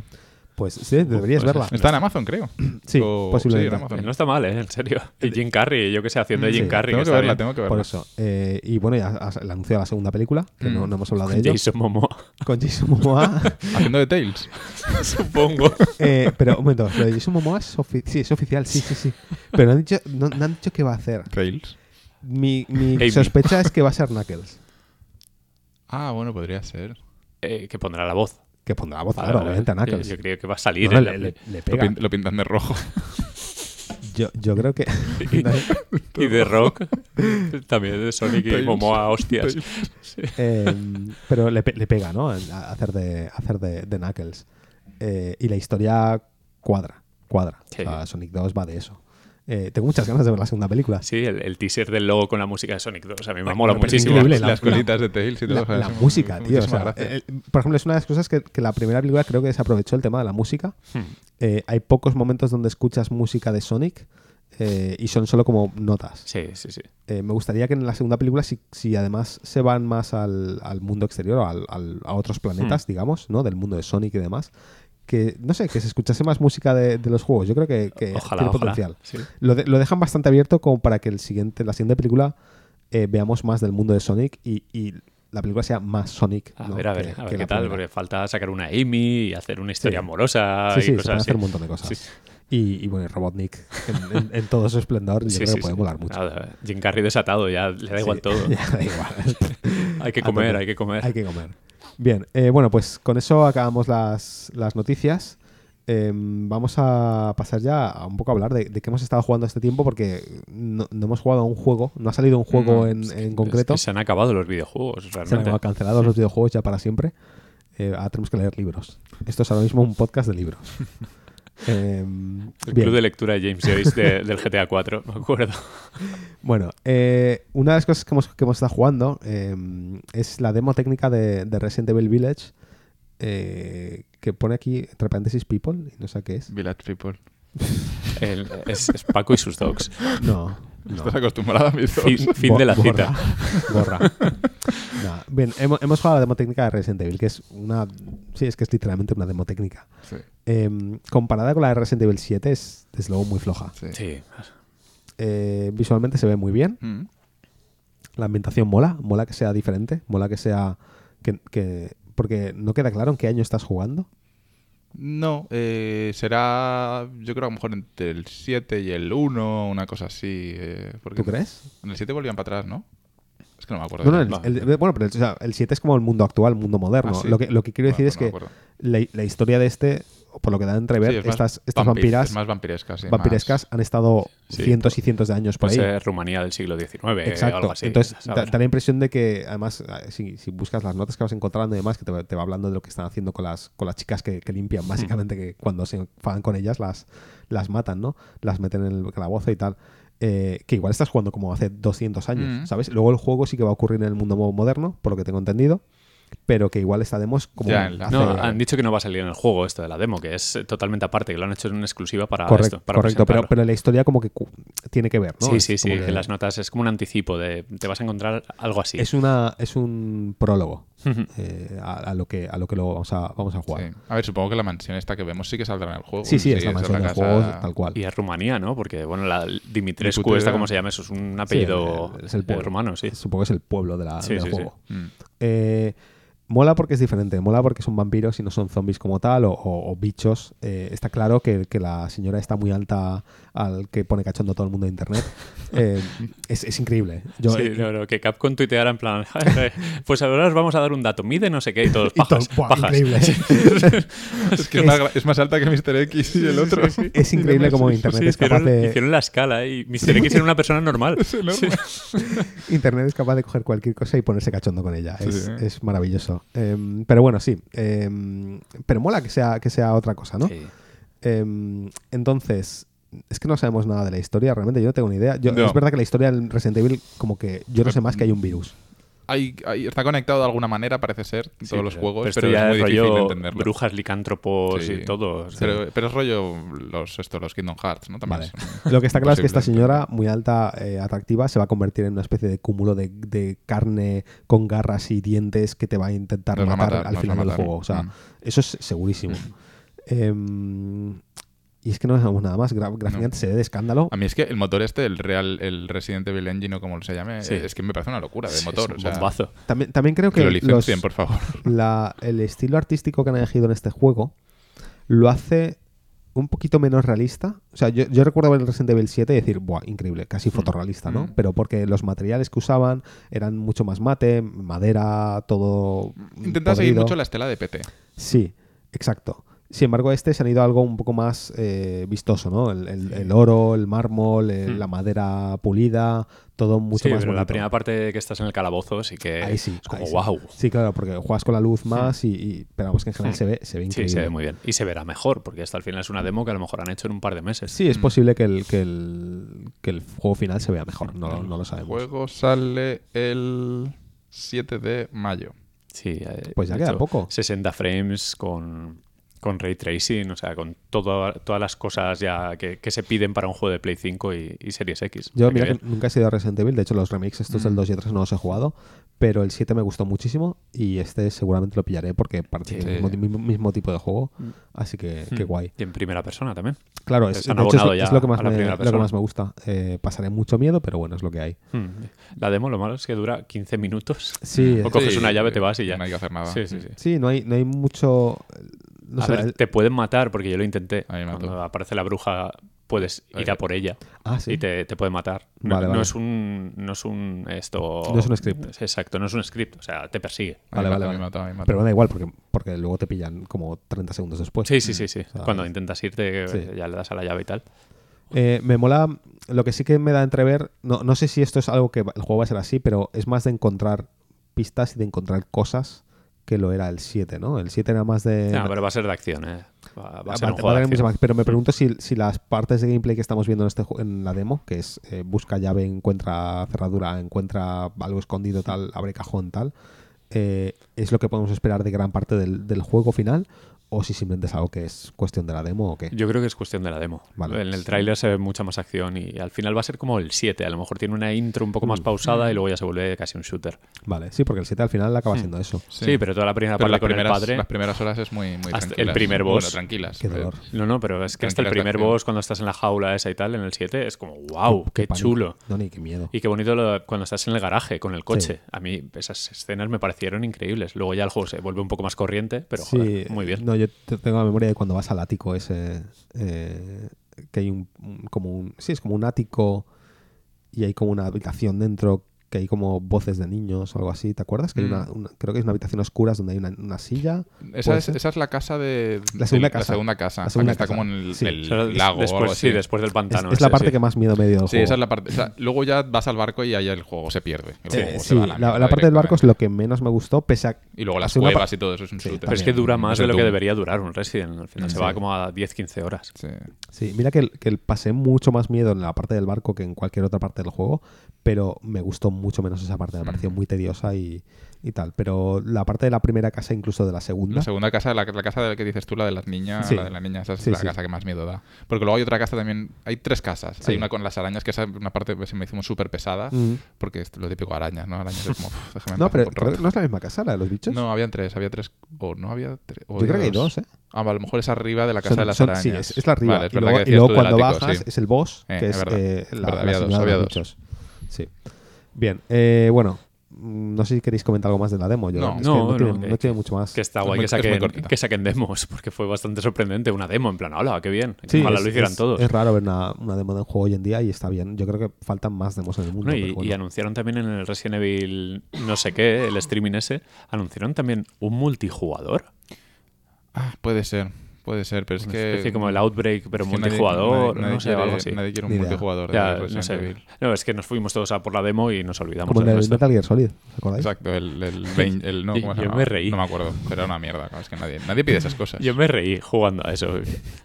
Conteniendo a los zombies esos, el modo horda, ese estuvo Sí, era, eso, un modo gorda, era un Estuvo survival. Bueno, pues pasamos al siguiente juego que hemos estado jugando. Em, Este da hemos- más miedo todavía que el Resident. Sí, hemos estado jugando, descubrimos, bueno, Pedro descubrió y nos lo pasó a- al resto, un juego, un shooter que está, que está últimamente de moda, se llama Hell Let Loose, eh, como el infierno a las puertas. Desatado, suelto. ¿no? infierno desatado, sí, algo así. Eh, es un shooter de Segunda Guerra Mundial eh, táctico. Básicamente coge la plantilla de un juego que se llama Squad, que es lo mismo, pero en, en guerra moderna, y lo traslada a la Segunda Guerra Mundial. Sería un, un híbrido entre un Battlefield Y un 1942 poco Company of Heroes en cuanto a la estrategia. Exacto, ¿no? Que requiere es un shooter multiplayer eh, que requiere estrategia, en el que vas por, por, por escuadras, eh, como en Battlefield, pero en la- cada escuadra hay un oficial de escuadra que se comunica con el resto de oficiales de las demás escuadras del, del equipo. Cuando digo se comunica me refiero a comunicarse por voz. El juego requiere micrófono. Y, y luego hay un comandante. Correcto. El juego requiere micrófono. Entonces, con el micrófono, eh, tú puedes hablar con tus, compañeros de, la escuadra y el oficial además se puede, se puede comunicar con el resto de escuadras, con el resto de oficiales. Entonces, entre, todos ellos se comunican y hacen la estrategia. Eh, el, gameplay es parecido a un típico shooter multijugador masivo, ¿no? De, de ir avanzando, tomando puntos de control y dominar el mapa para ganar. No tiene mucho más. Eh, lo que sí es es de un tiro y un muerto. Sí. O sea, si Ah, te... y la diferencia es que no hay tickets, como en Battlefield. O sea, que las partidas duran hora y media, Sí. como- vayas como vayas o hasta que conquistes. Correcto. Eh, y, y mueres al instante, es decir, Sí. te dan un tiro, si te dan un tiro bien en el pecho o en la cabeza, muerto instantáneo. Si te dan la pierna, sí que aguantas dos o tres. Pero mueres muy rápidamente y luego el respawn es largo relativamente, ¿eh? Porque ahí es donde entra la estrategia. Mm, porque ya. los oficiales pueden eh, construir OPs, que son puntos de respawn, que los puedes poner solo, bueno, los puedes poner en cualquier sitio del mapa, en tu terreno, en el otro. Luego, si consigues recursos, los oficiales pueden poner garrisons, que son puntos para que spawne todo el equipo, Sí, O sea, no solo tu squad. Correcto.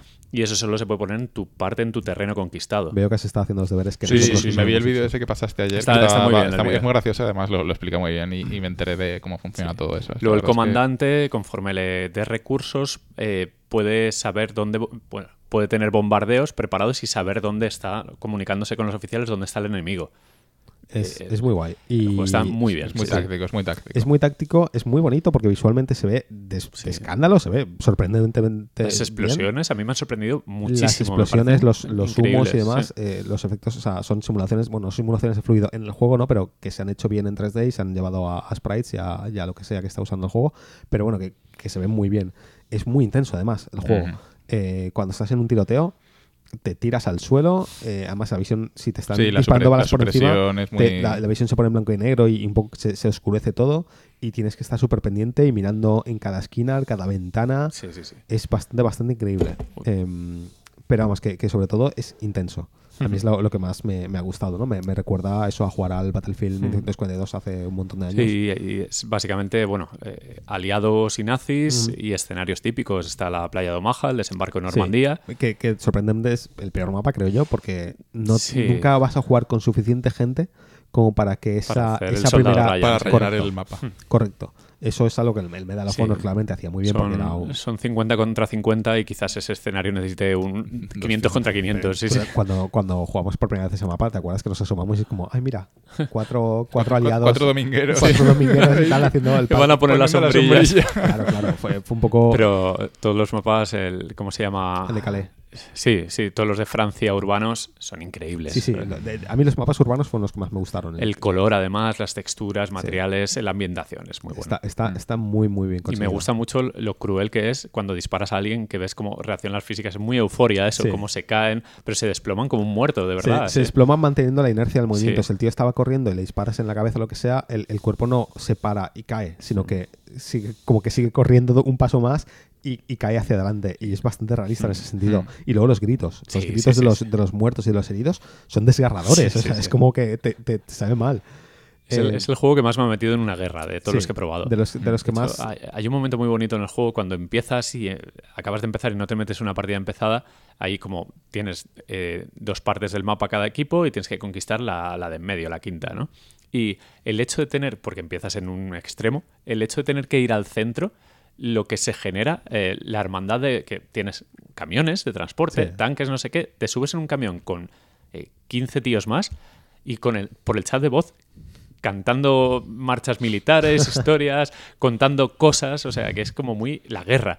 Sí, sí, sí. Además tiene eh, chat de voz eh, posicional. Sí, sí, sí. Entonces, en, en- en- que era un radio de, de 50 metros alrededor, cuando tú hablas por el micro, te, te Sí. escuchan. Pero, de hecho, se les oye bajito y si se acercan se les Eh, oye más alto, que me es. encanta. Mm. Y una cosa que me gustó mucho cuando juego, a mí me gusta jugar de médico porque me, me siento más útil em, cuando curas a alguien que no es de tu escuadra siquiera, pero la gente enseguida te da, te da las Sí, gracias, te- son muy agradecidos con, con ese tema. Hay una comunidad muy buena y los servers que hay en español, que hay un Discord como muy oficial con como 3.000 personas dentro, eh, son muy buena gente, o sea, no son nada tóxicos, no hay hackeos, no hay historias. Sí, yo creo porque la media de edad es más alta. Sí, sí, hay gente, incluso entiendo que hay militares o Sí, exmilitares es, jugando. Es el típico juego que atrae a mucho militar o Sí. exmilitar, ¿no? O gente que juega Airsoft o lo que sea, Hmm. que, que se meten en este tipo de juegos porque simulan un poco eh, ese y, rollo. Y está esa hermandad que suele haber, ¿no? Por Que lo está- tanto, la media de edad es mayor Sí. y, y es mejor, es como jugar al arma y cosas Hmm. así, ¿no? Que la, te encuentras una comunidad generalmente, generalmente, obviamente siempre hay Sí, gente, siempre siempre habrá todo. pero en- en- de media es más sana. Pero como también es un juego que no puede ser un lobo solitario, tampoco cuenta, porque Claro. hay varias puntuaciones. Hay puntuaciones ofensivas, defensivas, de captura, no sé qué. O sea que tiene varios parámetros. El kill death ratio este da igual. Sí, al final. Ah, bueno, sí que te dice tus estadísticas personales, pero Sí, no ves pero- las de los demás. No ves cuántos ha exacto. matado nadie, pero No- porque no es- impo- no es no importa, importante. claro, no importa, no importa que tú mates a mucha gente, importa que te comuniques bien con tu equipo y que Mm. ayudes a, a completar los objetivos. De Eso hecho, es. generalmente si el equipo está centrado en matar, pierde. No, no va a hacer nada, sí. no va a hacer nada. Hmm. Eh, de hecho, hemos tenido partidas donde, Sí, donde sí, hemos sí. est- estado haciendo un poco el pari. Sí, ahí nadie y- quería ser officer porque no sabíamos qué tal, Claro, no sé qué, y, y no. y hemos visto como No. claramente afectaba negativamente y otras donde hemos visto que la gente sí que trabajaba en equipo y un poco nos, nos Sí. coordinábamos Y daba gozo. y daba da gozo, da, da gozo cuando Sí, recuperas una sí, zona. Cuando estuvimos de Officers, esa que perdimos en la estación de tren en el último minuto. Pero da igual, fue, una partida súper bonita. Fue buenísima, a mí me encantó porque me sentía como que realmente Sí. estábamos haciendo cosas y sabíamos lo que estábamos Exacto. haciendo. Y yo fui mi primera vez de Officer y el, el hecho de poner los OPs cerca Mm. del tal me pareció súper tenso. Y es, es un juego que reconforta si das con la gente que Mm. toca. Sí. Mm. Así que nada, eh, recomendado, cuesta 20. Eh, 20 pagamos menos porque lo compramos en Instant Gaming. Pagamos 14, 15, ¿no? Sí, eh, Yo es sí, que ya lo tenía, ya lo tenía del, del, No, del pero a ver. Paco convalida el resto porque eh, pilló el Kickstarter. es verdad. Mm. No, pero si, si buscáis en Instant Gaming o una web de estas de, Sí. de claves, lo podéis sacar por 14-15 euros. Sí, pero Eh, el PvP creo que son 20 en Steam. sí. Bueno, y está en Early Access, hay que decirlo. Sí, A- sí, sí. Al mismo tiempo, honestamente, no me hubiese importado gastar los 20 euros No, porque no, me parece que los vale. Sí. Yo al principio sí que es verdad que no sabía exactamente qué era, pero una vez jugado es como, vale, sí. Pero ahora que vamos cogiendo experiencia, subimos de nivel, Mm, tendremos más granadas de humo y tal. Sí. Porque hay clases, bueno, la de Rifleman es donde empezamos todos, que es disparar. Sí, pero hay- luego hay cositas. Una cosa que me molesta, me molesta, no, pero no me gusta tanto es que hay demasiadas clases, creo. Sí. Y se cruzan demasiado. Pero ¿eh? porque están luego están los equipos de los de blindados, que son los únicos que pueden llevar tanques. Claro. El francotirador que tiene que ir con un spotter. Con su propio equipo también. Es- Sí, eso sí. Me, me flipa, o sea, me, me gusta. especializarte de verdad en Me una parece, clase. me parece guay, me, me jode porque, por ejemplo, a mí me gusta mucho ser sniper, pero si juego sniper no puedo estar con vosotros. Claro, claro. Eh, pero, por ejemplo, eso, lo que, lo que dice Pedro, si, si eres francotirador, tienes que estar en una escuadra separada donde estás tú y el spotter. Ya está, nadie más. No puede haber francotiradores en, un equipo normal. Eh, y, los, y los mecánicos, los de los tanques, lo mismo, un, un- un equipo especial de eh, mecanizados. Eh, en ese sentido está muy bien. Otra cosa que me gusta mucho, detallitos que tiene, la música.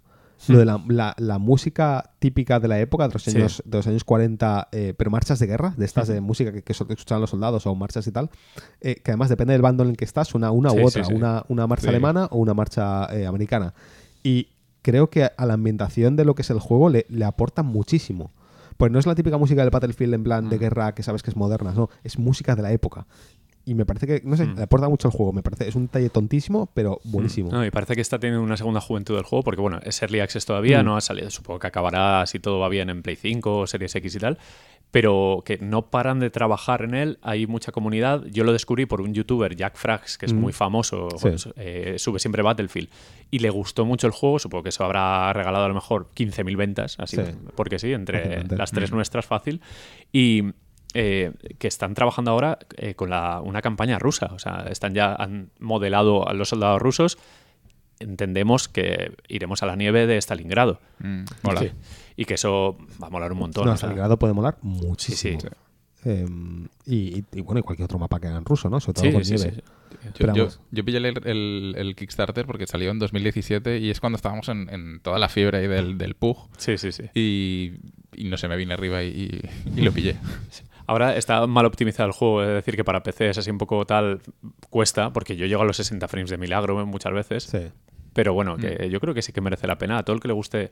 Sobre todo que si, si quieren, si se animan a jugar incluso con nosotros, de lujo, porque Sí. si somos seis sería ideal. Yo, yo Sí, se lo recomiendo sobre todo a gente más mayor que recuerda Hmm. la época dorada de Sí, los shooters Operation de PC. Flashpoint y Eh, todos estos, sí, sí. y ya ni siquiera eso, en plan, gente que jugaba al Counter-Strike o al Battlefield, o sea, que, que quiere un FPS de estos que no te lleva de la mano en todo, ¿sabes? Este es Que, durísimo. se- sí, que sea un poco más clásico en ese sentido, que, que, que no tenga un matchmaking, sino que tienes que ir a la lista de servidores. Yo es que echaba de menos eso, echaba de menos los juegos así, que son más de. No, no, abres la lista de servidores, te buscas un servidor que esté bien, le das y entras, ¿no? Em, se lo recomiendo a prácticamente todo el mundo y sobre todo gente que le gustan los juegos de la Segunda Guerra Mundial, que es mucha gente, también eh, vale mucho la pena. Así que nada, recomendado.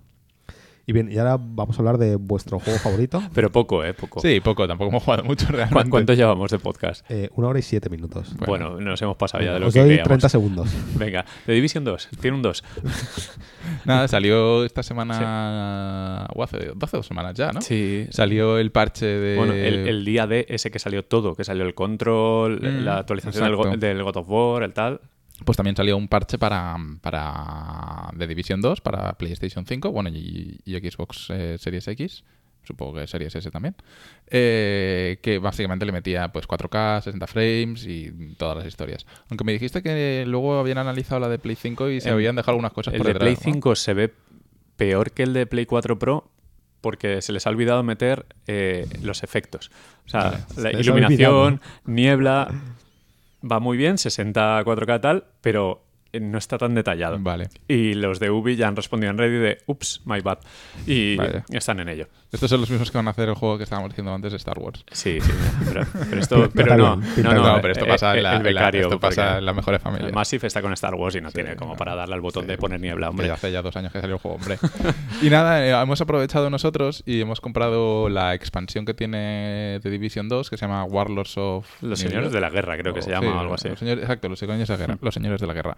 Y es una vuelta a eh, Nueva York. El eh, The Division 2 está ambientado en Washington, pero aquí recibes una llamada de socorro desde, desde Nueva York y vas a Nueva York. Nosotros pensábamos que, ibas a re- que iban a reutilizar el mapa del, del 1, ya que lo tenían hecho, pues luego reutilizas, pero no, han hecho Lower Manhattan y es otro mapa dif- diferente. Lo que faltaba, sí. o sea, lo han, han modelado un nuevo mapa para una Wall expansión. Street, o sea, todo el- bien. la parte del puente de Brooklyn y tal.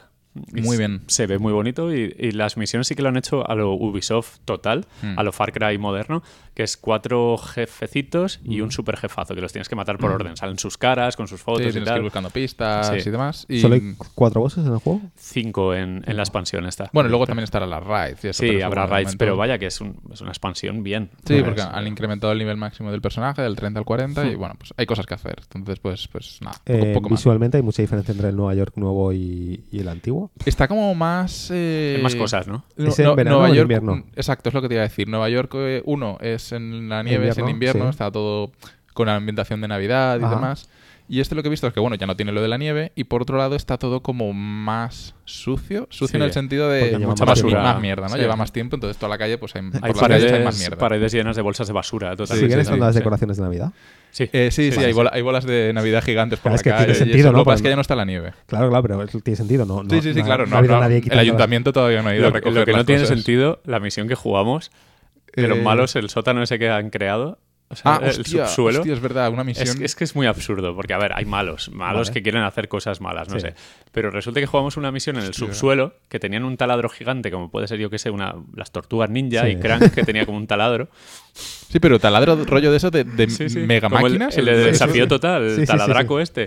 Pues no sé cómo coño han sacado eh, los malos esa tecnología para crear un submundo, pero hiper detallado. Sí, es que hasta las puertas y todo las han forjado. Es alucinante. Es que es muy tonto porque se supone que es un mundo ya que se ha ido a Sí, tomar sí, por saco pero, pero han- han- y han creado una ciudad. Por debajo de Nueva York. Sí, sí, sí. Sí, sí, no, es, pero, no es que, pero- no es que puedan haber ido a- al Home Depot, ¿sabes? Al Ikea a comprar esas puertas. No, no, no, no, y- no. y O sea, es, es un agujero de, de 50 metros de alto, una cosa así. O sea, de, o sea vas, por, vas por una caverna que es 50 metros de alto. O sea, que es, es una... y ahí se pero- montado como una ciudad Y dentro. laboratorios Sí, sí, y sí, todo. sí, sí, tiene ahí- tan- Sí, pero- a ver, es un poco ya ya, el chicle, sí, pero bueno, al final... Sí, pero es que es un taladro esos de megaconstrucciones, de esos que verías ahí en Sí, a ver, pero Discovery el, ta- Max. el taladro aún me lo creo porque eso en Nueva York ya estaba. O sea, en alguna obra o al tal, Bueno. eso estaba, lo han tenido que transportar, lo han tenido que aprender a usar y lo han, lo han usado. Fantástico. Lo de montarte una ciudad nueva, eh, subterránea, con puertas blindadas y demás, eso es más complicado, ¿no? Porque tienes que ir a rebuscar en almacenes y Sí, demás sí, sí, a, sí. a conseguir todas Pero me refiero piezas. que eso lleva un tiempo hacer esa obra. También. Eh, que hacían los buenos mientras tanto. Claro, claro, por eso digo que, que- que cuando está, joder, si ya, ya es difícil hacerlo en, en la, ¿sabes? Cuando Sí, el sí, mundo está bien, cuando el mundo está en la mierda y, y asomas la cabeza y alguien te pega un tiro, debe ser más complicado montarte una ciudad nueva subterránea. Pero nos ha hecho mucha gracia porque la misión es absurda. Es como, joder, que tirabas para abajo y para abajo y dices, coño, pero si es que tienen aquí una ciudad sí, de sí, puta sí. madre. Era muy las tortugas ninja. Qué bueno. Pero bueno, que la expansión está bien, aunque tiene tiempo ya porque es del año pasado. Sí, salió en marzo del año pasado. Para que no lo hemos comprado ahora. El gameplay entiendo que es el mismo de siempre. Sí, es el mismo. Lo que pasa es que hay tantas cosas nuevas, tanto equipo nuevo. De hecho, nada más entrar coincidió con un evento de Resident Evil. Ajá. Por lo que sea Capcom y Ubisoft han dicho, es que me "Pues mira, parece agobiante el gameplay. Porque hay demasiadas cosas que, que- Es un poco como lo que pasa con Destiny. Hay, como 50, no, no, eh, eh, 50 tipos de moneda distintas y Sí. 50 sitios. eh, Recuerdo entrar en la Casa Blanca, ir a los distintos puntos a mejorar el equipo. Sí, y no, no, no, sé no, qué. es que, tal. es que al final es un MMO, entonces. Ya, ya, pero es Bueno, complicado. más o menos. Es como MMO. difícil. No, es difícil. Cuando entramos y empezaron a salir pop-ups, que llevábamos dos años sin entrar, fue como, pero, verdad, pero ¿qué los- pasa aquí? Los Pasas pop-ups. una hora cerrando Sí, ventanitas. sí, alucinante, alucinante. Pero bueno, es, es que es una droga al final. Es un Mm. juego muy entretenido y ahora tenemos que volver a aprender a cómo tener el mejor equipo posible. Sí, como el- lo de la luz del Destiny, pues algo así. Las Ah. builds, el- todo el tema del top. Sí, porque hay cosas de- muy meta y no sé qué, y estudiar. Es jugar un ratito, mirar en Reddit y entretenernos. Ya. Ah. Muy es que no hay juegos, es lo que hay. Ya, ya. ya, Nos ya, ha costado 5 euros, así que. Muy bien, pues nada. eh, ¿Qué más habéis jugado? Este sí que es nuevo, el Skull. Sí, ¿Cómo- Se llama Skull, no sé qué. Tiene un subtítulo. no me acuerdo. Es como Calavera Skull, pero con una Pero L es- solo. Con una L solo. Sí, Sí. es cool, sí. No sé cuál es el subtítulo, es que la verdad Sí, es que ni, bueno, para había- que la gente lo busque, pero vaya, es un roguelite. eh, es muy parecido a Dead Cells en cuanto a que es un juego de acción plataformero en 2D. Ujú.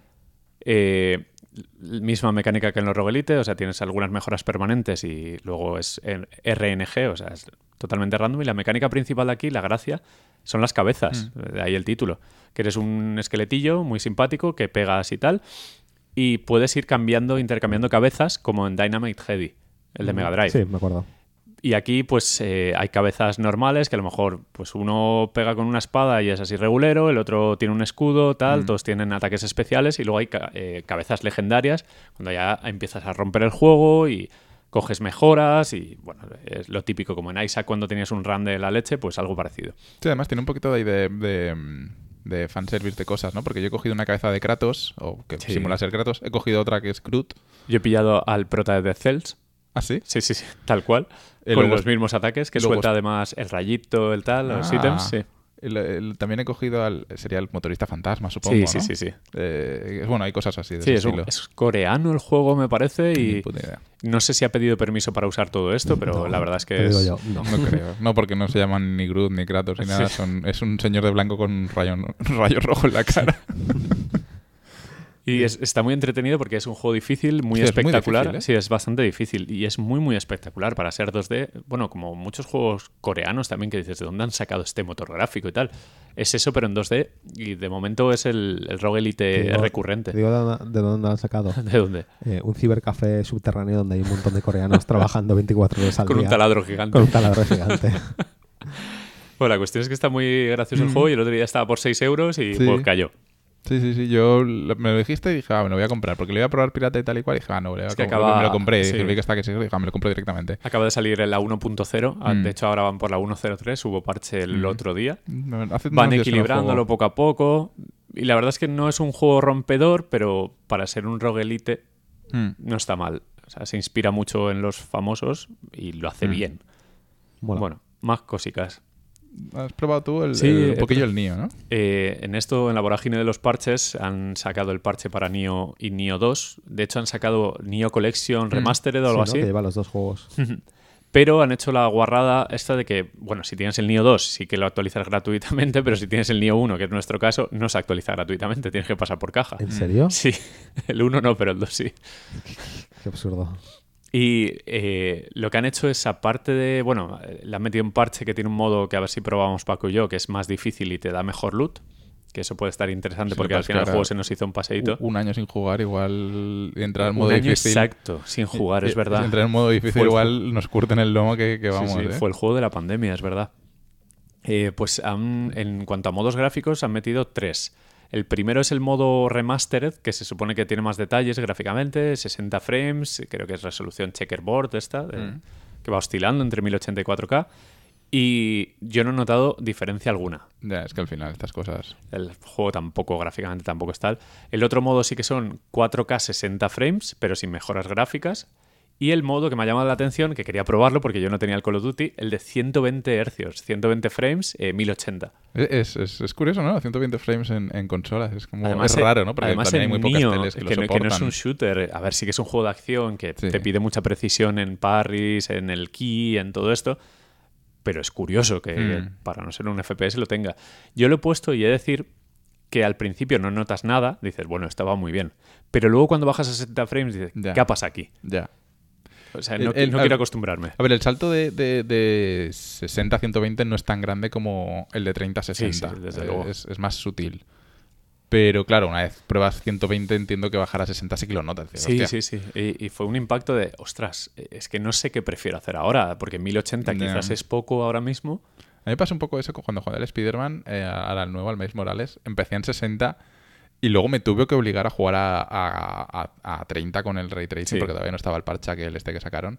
Eh, y me tuve que obligar porque quería jugar con Ray Tracing, pero claro, es que jugar a 60 y bajar a 30 es como porque el juego va a cámara lenta todo el rato, ¿no? Es, es- Sí, es, es muy raro, pero bueno, eh, es, para los que tengáis el Neo 2, pues que sepáis que tenéis que bajar para jugar en Play 5 mejor, tenéis que bajar un, un pequeño parchecito, porque hay que bajarse el upgrade entero, o sea, el juego otra vez, pero en Play 5, lo cual es un poco estúpido. Pero es bueno. una movida eso de los upgrades. Y tienes que, en ¿eh? opciones, subir la partida a la nube y luego bajarla desde el Nio 2 Remastered. A mí me costó como 15 minutos de qué coño tengo que hacer para recuperar mi partida.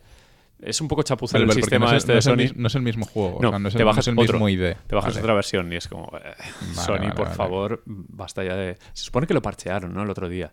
Una actualización de la Play 5 que ya no te obligaba a bajar, cuando te bajas el de Play 5, que no te baje el de Play 4. Ah, vale. Que a mí me- pasó con el Immortals. Me bajé el de Play 5 y también me bajó el de Play 4. Y es como, ¿por qué? Pero bueno. Sí, upgrades, cosas. Eh, otro, otro juego, este sí que es nuevo, aunque está en Early Access, que lo vi el otro día en un vídeo recomendado de YouTube que se- eh, y dije, ostras, vamos a verlo, porque parecía un shooter así simpático de estos retro, que se llama Ultra Kill, que es un nombre no muy, no muy pensado. Y es, eh, ¿os acordáis de ese juego que recomendé en el otro podcast, que era un FPS tipo Doom sí. y tal? Algo parecido, pero jugablemente es otra cosa. Es muy rápido, muy frenético, premia mucho la puntería y lo bueno es que te deja jugar con la imaginación a la hora de ejecutar a los enemigos. Es un juego muy sangriento, muy loco, también es un FPS. Es un FPS muy Doom, muy Vale, parecido. Doom vale. Quake, esa estética y todo. De hecho, tiene un filtro Play 1 que hace que vibren las texturas, los Ajá. polígonos y tal. Eh, la gracia del juego es que tienes muy pocas armas, pero todas con un disparo secundario y puedes combinar todo con todo.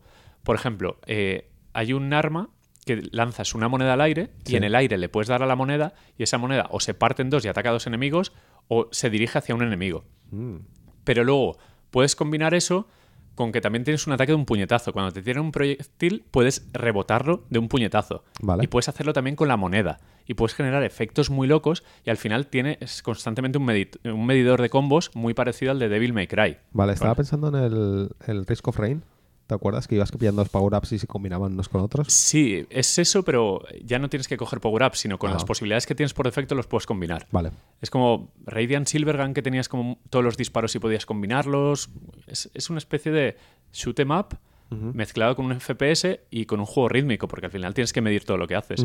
Y me gustaría que lo probarais, aunque sea bajado para verlo, porque creo que os va a gustar mucho, porque es como el frenetismo de Brutal Doom, igual Sí. de gore y tal, siempre hay manchas de sangre y tal, Mm. pero el medidor de combos eh, motiva mucho hacer las pequeñas arenas. Además, el diseño de niveles es muy, muy bueno, porque son arenas, pu- puedes saltar, tienes dash, puedes Ajá. caer encima de los enemigos, cuando caes con poca fuerza los levantas. Ah, Es un poco Devil May Cry eh, con esteroides mezclado con Doom.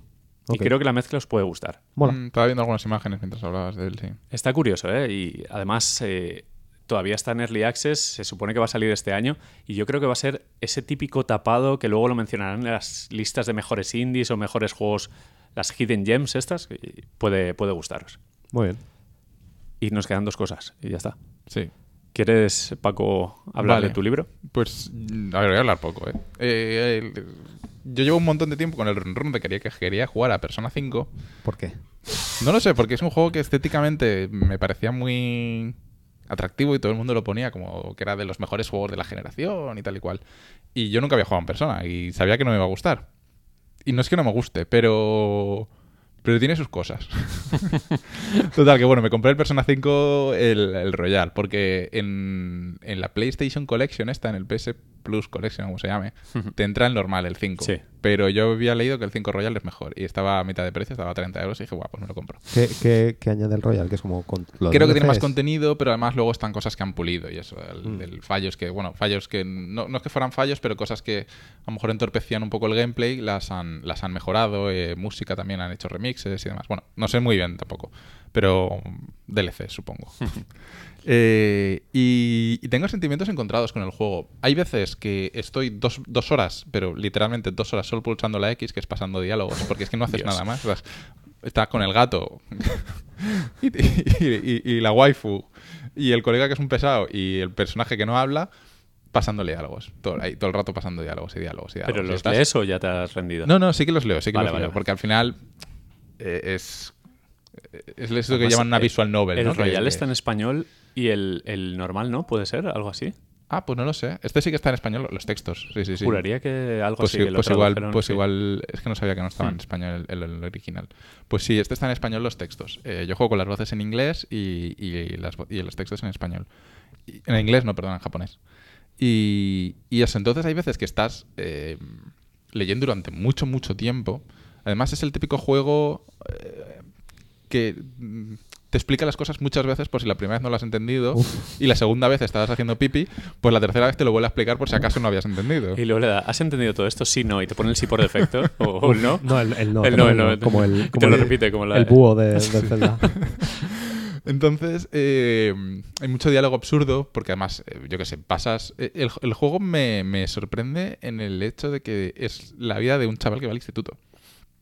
Pero Sí. todos los días vas a clase y luego tienes tiempo libre por las tardes y por las noches para hacer cosas de tu personaje o, de- o del equipo. Cosas de superhéroe. Sí, exacto. Co- cosas de, pues, quiero jugar, lo que llamaría yo jugar, o, o quiero mejorar el personaje, ¿no? Porque tienes, puedes hacer mucha variedad de cosas para hacer mejorar el personaje para cuando juegas.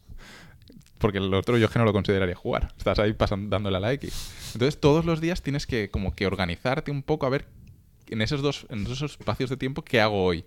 Y, y- y eso es entretenido. Lo que pasa es que hay muchísima morralla de, de, de- darle a la X. Porque es que es darle a la X. Literalmente está... Me he quedado dormido con el mando en la mano. Qué alentador. Porque alguna vez me he puesto a jugar después de comer, estás ahí en el sofá y estás ahí, ta, X, X, X. Se puede poner en modo automático, pero es que hablan muy despacio, entonces tienes que hacer la X si quieres ir un poco más rápido. ASMR de persona. Joder. Y me he quedado dos veces dormido con el mando en la mano.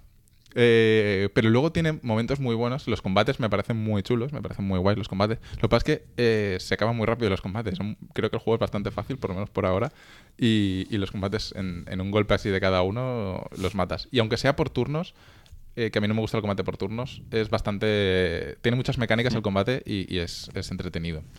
Eh, entonces, hay momentos que me gusta mucho el juego, pero hay momentos que me parece muy aburrido. Ahora mismo llevo dos palacios, porque va como por palacios, eh, vas avanzando. El juego empieza creo que es en marzo o en abril, yo ahora estoy en junio o en julio. ¿Pero días reales? Sí, sí, sí. O sea, cada- No sé, tienes sí. que ir pasando todos los días, ¿no? Pero No, o sea, no, no- son 24 horas reales, entiendo, ¿no? no, no, no, no, pero todos los días vas al instituto. Sí, Bueno, todos los Pero días. cada día a lo mejor es 20 minutos, media hora. Depende del día, depende del día. Hay días más rápidos, eh, Hmm. días más, más lentos. Pero todos los días vas a. Empieza, día, vas, coges el metro. ¿Y el fin de semana? El, ¿Sabes que los japoneses van al instituto los sábados también? ¿Y los ¿Ah, sí? domingos? Sí, los domingos tienes el día libre entero. Ah, vale, vale. Entonces los domingos tienes tres franjas. Joder, para- el sábado, para- madre mía. Hostia, los sábados, De, De lunes a sábado en el instituto tengo que estar. Joder, macho. Sí, sí, sí. Pero un trabajo eso. Qué sociedad, ¿eh? Hostia, es muy creepy en algunos sentidos de, de, de waifu y de cosas de Es esas. un juego ¿eh? japonés, ¿qué esperas? Pero, pero, por ejemplo, el primer castillo que llaman el juego, el entrenador de educación física del instituto es un ex, eh, ex medallista olímpico de voleibol. Y abusa sexualmente de, de una alumna, eh, pega a otros alumnos y le hace chantaje a otra que si no se acuesta con ella, ¿En que con él. Pero, o sea, Pero y- estamos hablando de que estamos en el instituto y que tienen 10 15, 16 años los chavales. O sea, no es un, súper. pero es un boss o algo así, luego luchas contra él o algo. Sí, sí, luego luchas contra él. El... Se resuelve todo, hostias. Eh, sí, porque el, la- el tema de la persona es, y los palacios es que tú entras como en el subconsciente, en el corazón de esa ah, los persona. palacios del, del personaje. Sí, es entonces eso. tú no peleas contra en la persona Peleas real, contra peleas su- contra su volun- contra su corazón, contra su, Su persona, voluntad. ¿no? Sí. Sí. Entonces, Y- y- cuando les derrotas, y usas el como poder de que- la amistad. Usas el poder de la amistad y cuando les derrotas, como que mm, mm, rompes como su codicia o lo que les hacía malos y, Y ya son buenos. Y ya son buenos en el mundo real y confiesan sus crímenes. Ah, vale, pero luego tiene repercusiones. Sí, claro, luego Vale, la vale. policía y todo. o sea, Vale, no, mía, pues- igual ahora es bueno. El profesor ya es bueno, ya Ya no. es bueno, no Nos olvidamos de que abusó de una alumna. Es que además hay una alumna que se intenta suicidar porque el profesor abusa de ella. O sea, es que es, chungo. mucho, es que es un tema súper chungo. Joder. Tengo, tengo hasta ganas de, de- de verlo. Lo, te- lo tengo- pues está en mi cuenta, o sea que... Entiendo que es un anime jugable, en cierto modo. Eh, sí, es, es, es lo que llaman visual novel. Yo pensaba que era más RPG. Es un visual novel. Yo creo que es muy visual. Es que solo le doy a la X. Aunque sea un RP... Vale, es un visual novel. No es un walking simulator, es No, un no. sofá simulator. de- es un reading simulator. Sí, sí, sí, reading simulator. No, pero está bien, está bien. Y la música, la, la música del juego me parece increíble. Y la anima- las animaciones de todos los menús, toda la, toda la, toda la el Wii y todo estilo esto. visual de los menús es y demás fuerte, ¿eh? de la Muy- Wii eh, me parece guapísimo. Mm. Pero el juego no me llama absolutamente nada. No lo entiendo, no, no se iba a gustar a ninguno de los dos. Vale, no, Ya no me meto costó, bueno, el, el Kingdom Hearts, que creo que es de los No, juegos que más he tirado no, dinero es en la vida. mejor que Kingdom Hearts. ¿Sí? ¿Mejor? Pero bueno, cualquier cosa. No, no lo sé, me, me estás Hasta la muerte. A- al menos el Kingdom Hearts era como más interactivo, diría. bueno. Hostia, pero en Kingdom Hearts recordad las pausas entre personaje y personaje Qué hablando. increíble eso. ¿Cómo, cómo- cómo eso pasó? El con- no sé, yo, yo no entiendo. De- Tengo un. No sé, no consigo que me gusten los juegos japoneses en general. Es Mm. como que Ahora, no- Por cierto, Kingdom Hearts sale ahora toda la saga para... Va a salir en PC, que no estaba hasta ahora, por lo Es visto. verdad, sí. Va a salir en Epic. Qué, qué bien, ¿eh? los 35 juegos. El, el 28 y medio ese. como- Hay uno que es- tiene un nombre muy raro. HD Cuarto y mitad no sé o algo así. Sí, sí. HD 2.5. sí, 2.8. 2.8 también creo es que hay verdad. un- Sí, sí, sí. Y tres cuartos. ¿Qué, qué- qué lo imita? Ponme un Kingdom Hearts cuarto y mitad, por favor. En fin. Pues sí, a ver, pues eso, el Persona 5 estoy en ello, estoy en ello. La verdad es que lo tengo un poco parado, pero porque ahora estoy jugando mucho al WoW y me tienen... Estoy bastante atrapado con el WoW ahora mismo. El monitor bien, ¿no? Sí. No hemos hablado de piezas de hardware nuevas, ¿eh? Sí, sí, sí, No hemos hablado. de vuestros monitores. Qué monitor, ¿eh? Sí, sí, sí. La verdad es que tenía mis dudas...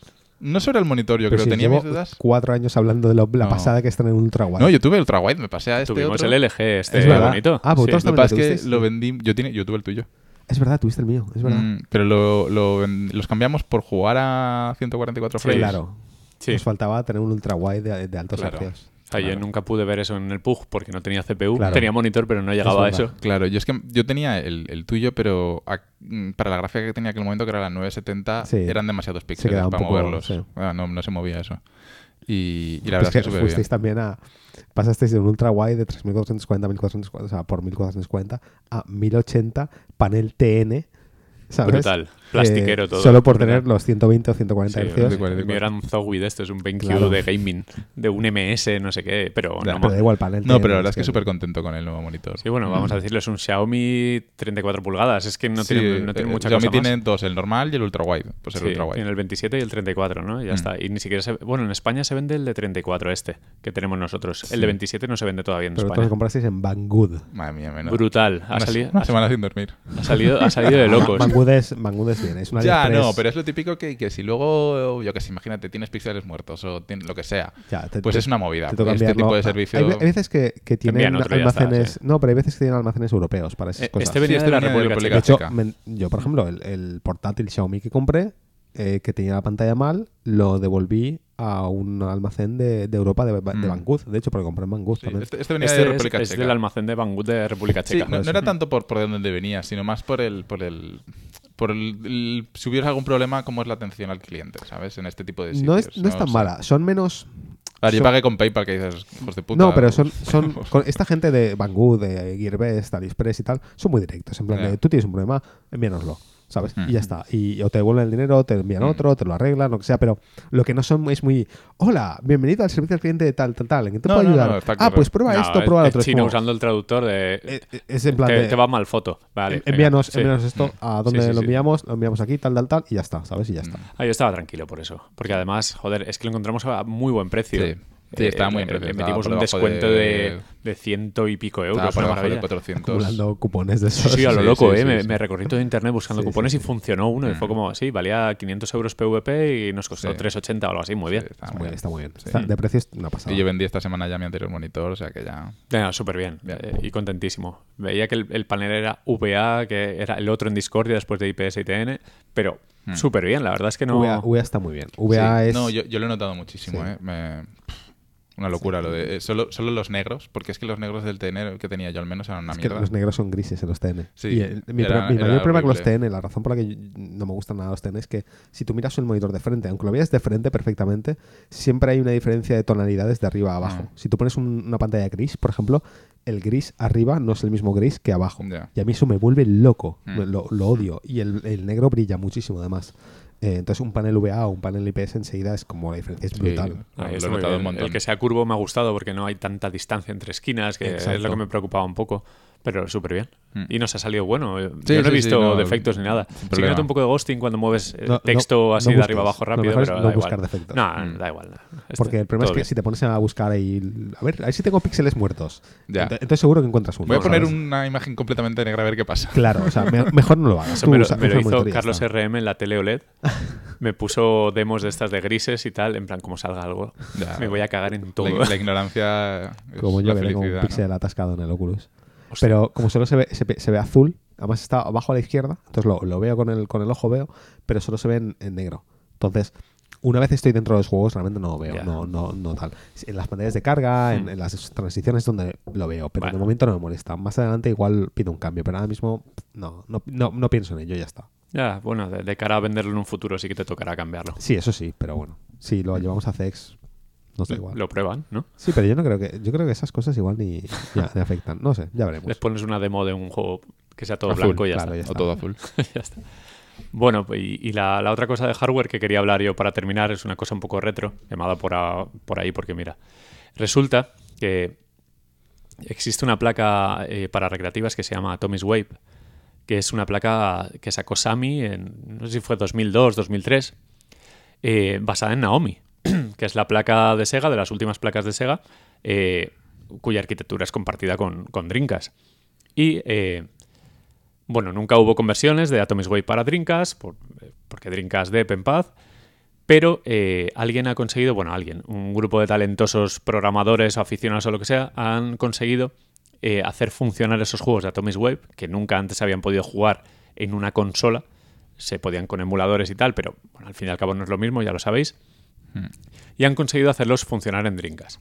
Se ve que tenían que cambiar como el patrón de cómo se ejecuta el juego, porque lo que es a nivel de gráficos, código y tal, es Naomi, es Dreamcast, y los han conseguido funcionar.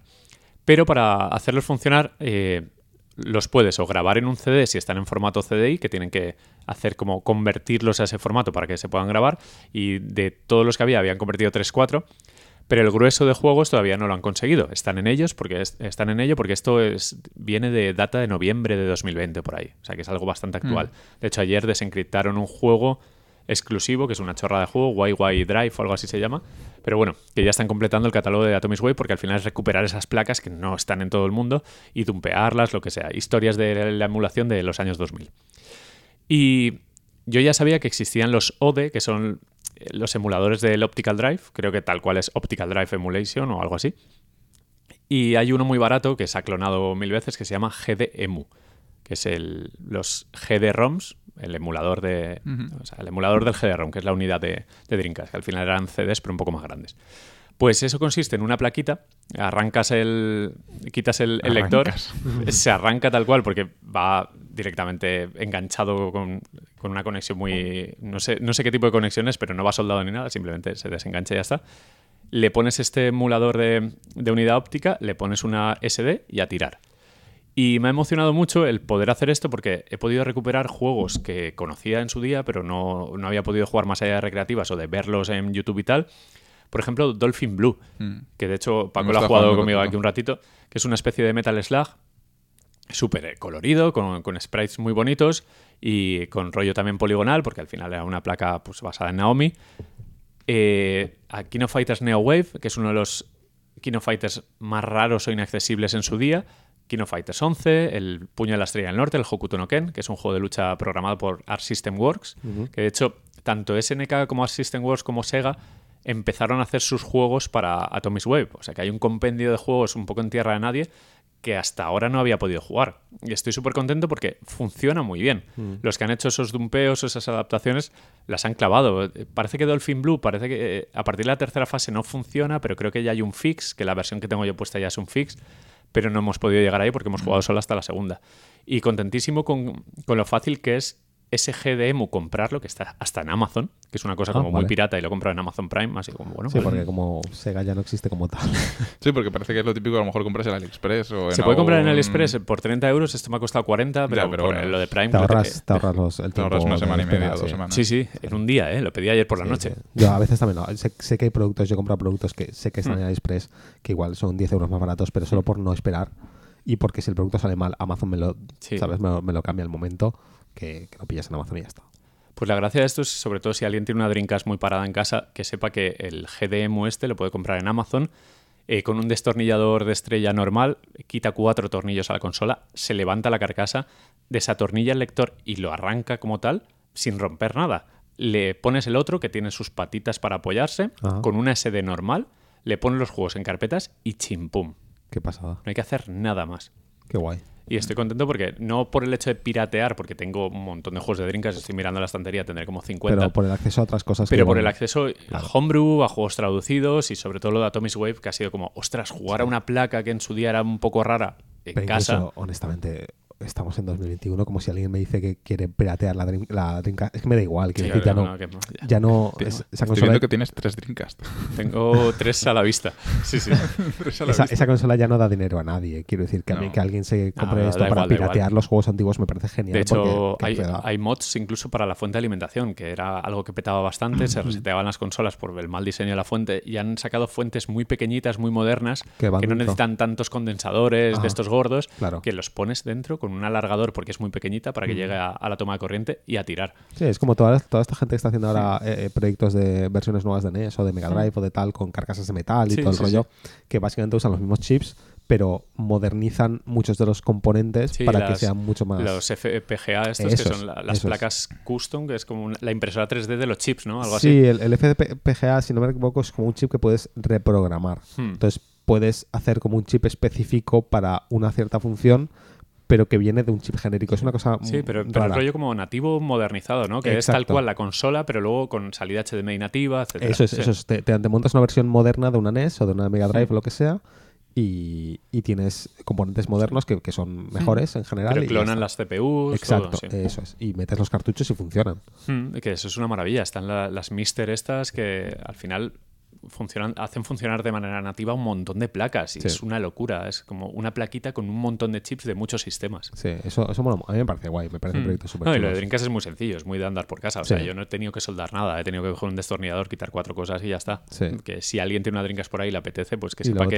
te- si te imprimes en 3D el, el lector ese de Eso es, eso es. Es que José va a aprovechar su impresora 3D, que también has comprado hardware. Sí, sí, sí. Bueno, yo- la, la impresora 3D ya está. Ya, pero bueno, estás mola. haciendo teclados. O Estoy- estás haciendo estoy- prototipos de teclados. Sí, lo, lo que pasa es que voy a dejar ya de imprimirlos en 3D porque las impresoras de resina, eh, una cosa que tiene la resina es que eh, encoge, ¿vale? Y entonces, yo es que como voy siempre al revés del mundo, ¿vale? Eh, la gente, nadie recomienda impresoras de resina para partes mecánicas o partes que requieren mediciones concretas por esto, porque como es un líquido que luego se endurece, que se cura, que tal y Mm. cual, y luego lo tienes que limpiar. Bueno, el caso es que las resinas se deforman con facilidad en, en proceso de curación y además encogen. Entonces muchas veces imprimes algo que tiene que medir 5 centímetros exactos y mide 4,95, Ya. ¿sabes? O, o a veces 2 milímetros de diferencia o más. Eh, entonces, eh, el problema es que estoy imprimiendo prototipos de teclado y tal, y muchas veces pues no coinciden las piezas o no los, los agujeros de tornillos no están donde deberían estar porque hay pequeñas variaciones. Mm. Entonces hay un punto que es en plan de, bueno, me vale para ver el diseño Sí, visualmente no- que, que- que me gusta, que las que la eh, que lo- el tamaño de los marcos, que el grosor del teclado, que todo más o menos está bien, que tal y cual, pero ahora ya me toca eh, pedir prototipos de aluminio de verdad para continuar el proyecto. Pero eso, las impresoras de resina están muy bien porque dan mucho, mucho detalle, pero son mejores para figuras o cosas así orgánicas, cosas que no requieran que mida exactamente una, ¿sabes? Un tal. O sea, que lo de Dreamcast a lo mejor Lo queda Dreamcast raro. lo veremos. A ver, lo bueno de lo de Dreamcast es que no usa 300 mililitros No, de no, resina, no. ¿sabes? Claro, un poquito. Ni, ni son 8 horas de impresión. Ah, Eh, si poquito. tenemos que imprimir mm, 10 versiones distintas hasta conseguir que funcione, no me importa No, porque con, es poco. con una sobra, o sea... No, no, pero por ejemplo, igual imprimimos una y no, no encaja del todo bien. Entonces, eh, corregimos, hay que Mm. hacer variaciones, pero como es una pieza muy pequeña, Sí, sí, sí. no me importa. A ver, estamos hablando de una especie de embellecedor, porque tú cuando le quitas el lector a la Dreamcast Sí, se queda un agujero. agujero. Claro. El GDM este es una placa plana de eh, 10 por 10 centímetros Sí. y se queda un agujero y el acceso para la SD es un poco meter el dedito por, eh, Claro. por la Entonces, lo que consola. haces es meter un alargador de SD, Sí. un cable de esos que alarga de, de lo que es la placa física y lo metes en una carcasa 3D que has impreso tú y eso se coloca don- en, el, en el agujero va abierto ese del lector, lo colocas ahí y se queda como una carcasa de plástico. Para quitar y poner la Ya SD lo es más limpio. Exacto. es- entiendo, no tienes que meter el dedito y hurgar y tal. Exacto. Y está curioso. Hay gente que también que le quita el LED, le pone otra cosa. O sea, están modeando Dreamcast. He visto carcasas de Dreamcast súper bonitas, transparentes, pero las venden por 90 euros porque entiendo que las tienen que imprimir a medida. No las imprimirán, las harán en CNC. Sí, eh, pero, Que, ¿cómo? que depende de la escala. Es que ah, cada vez me estoy metiendo en este mundo y Mm, estoy uf. aprendiendo un montón. Eh, tú eso lo encargas a una empresa, ¿vale? Que, que hace, que tiene tornos Mm. para trabajar en plástico o, en, o- o igual las hacen de inyección. Supongo que las harán de CNC, seguramente. Pero bueno, El tema es que, claro, tú si solo vas a vender, sabes que vas a vender Ah, 100 claro, carcasas, claro. ¿sabes? Fabricar esas carcasas a la empresa le cuesta X pasta Hmm. y tienen que preparar una línea de producción para ello. Entonces, no es lo mismo que tú pidas 10.000 carcasas que que pidas 100. Tú piensas que vas a vender por lo menos mil teclados. No, mil teclados ni de coña. 100 sí. 100 seguramente sí, pero bueno, Pero igual, son, eso es ¿eh? tema Ya- aparte. ya son Estoy- teclados. Ya son 100, ¿eh? eh, de eso de momento no quiero hablar mucho porque es un tema confidencial de momento. Pero Conf- estoy, confidencial. El negocio, no, pero ¿eh? es, es un proyecto que está bastante verde y estoy trabajando en ello y estoy aprendiendo mucho. Bueno, bueno. pero Eh, beta bueno, eso, que, que, que normal que una carcasa sí cueste 90 Mm. pavos porque igual fabricarla, igual al tío que la Mm. vende, la, la fábrica le ha cobrado 50 fácil. Que la Dreamcast que es- no, con la que estoy ahora me costó 500 yenes, que Claro. son 4 euros. Es decir, quiero cambiarle la carcasa, lo he visto y he te, dicho, te estás gastando más dinero en los, en los add-ons que en la no, no consola. está mal blanca. Suele, suele pasar eso también. ¿eh? Pero es, es normal. Esas cosas que se hacen con poca, poca cantidad de producciones son caras de, de hacer. Pero bueno. Bien. Pues hasta aquí. Eh, pues nada, adiós. No. nada, pues nada, hemos acabado. Eh, con esto hemos grabado una hora 43 minutos con la tontería. Jeje. Eh, Pensábamos que iba a ser un programa corto. sí, pero hemos hablado mucho de las noticias. al Perdón. final. Eh, no, a ver, la gente pide contenido. Pues aquí tenéis contenido. Ahora hasta abril ya, Eh, tiene- ya- sí, si lo pueden escuchar veces. Tenéis que, tenéis que, mm, ¿cómo se dice eso? ¿Cómo Racionarlo, ¿no? Porque os tiene que aguantar hasta abril. No, hombre, vamos a volver. No, Prometemos sí. volver con regularidad, porque esta era la idea. Lo que pasa es que falló el podcast ese que grabamos con mi ordenador, porque el USB... Sí, bueno, luego lo regrabamos con José. al Sí, final sí, tuvo pero, que venir José pero hubo que forzar un poco sí. el tema. José eso vino en tenéis plan, que joder, arreglar, porque yo qué no- mal. Claro, claro. Yo no voy a estar en todos los programas. Mm. Eh, pero bueno, bien. Y nada, eh, una vez más, muchas gracias a todos por, por seguir escuchando este programa que, que a veces vive, a veces no. El próximo es el 100. El próximo es el Oh, programa 100. oh. Es, es- eh, Diría hacer algo especial, pero es que ¿qué vamos a hacer especial? Grabar. Grabar. ya, es, ya es bastante especial grabar. Pero bueno, sí, sí, es el programa 100. Una guía del Cyberpunk en tiempo real. No. Sí. Leer el código fuente. Leer el código Vamos a fuente, recitarlo. directo el, el código Club de fuente. lectura del código fuente de Cyberpunk. Capítulo Bien, 1. Bueno, ya veremos a ver si, si hacemos algo especial para el programa 100 o si simplemente es un programa normal. También dependerá del, del contenido que haya y si haya salido algún juego. Por favor, que alguien saque algún juego eh, de aquí a que grabemos Sobre tu teclado. sobre mi teclado. No, eso, eso, a Es confidencial. eso es confidencial de momento. Bien, pues nada, lo dicho, una vez más, eh, gracias por estar ahí y hasta la próxima.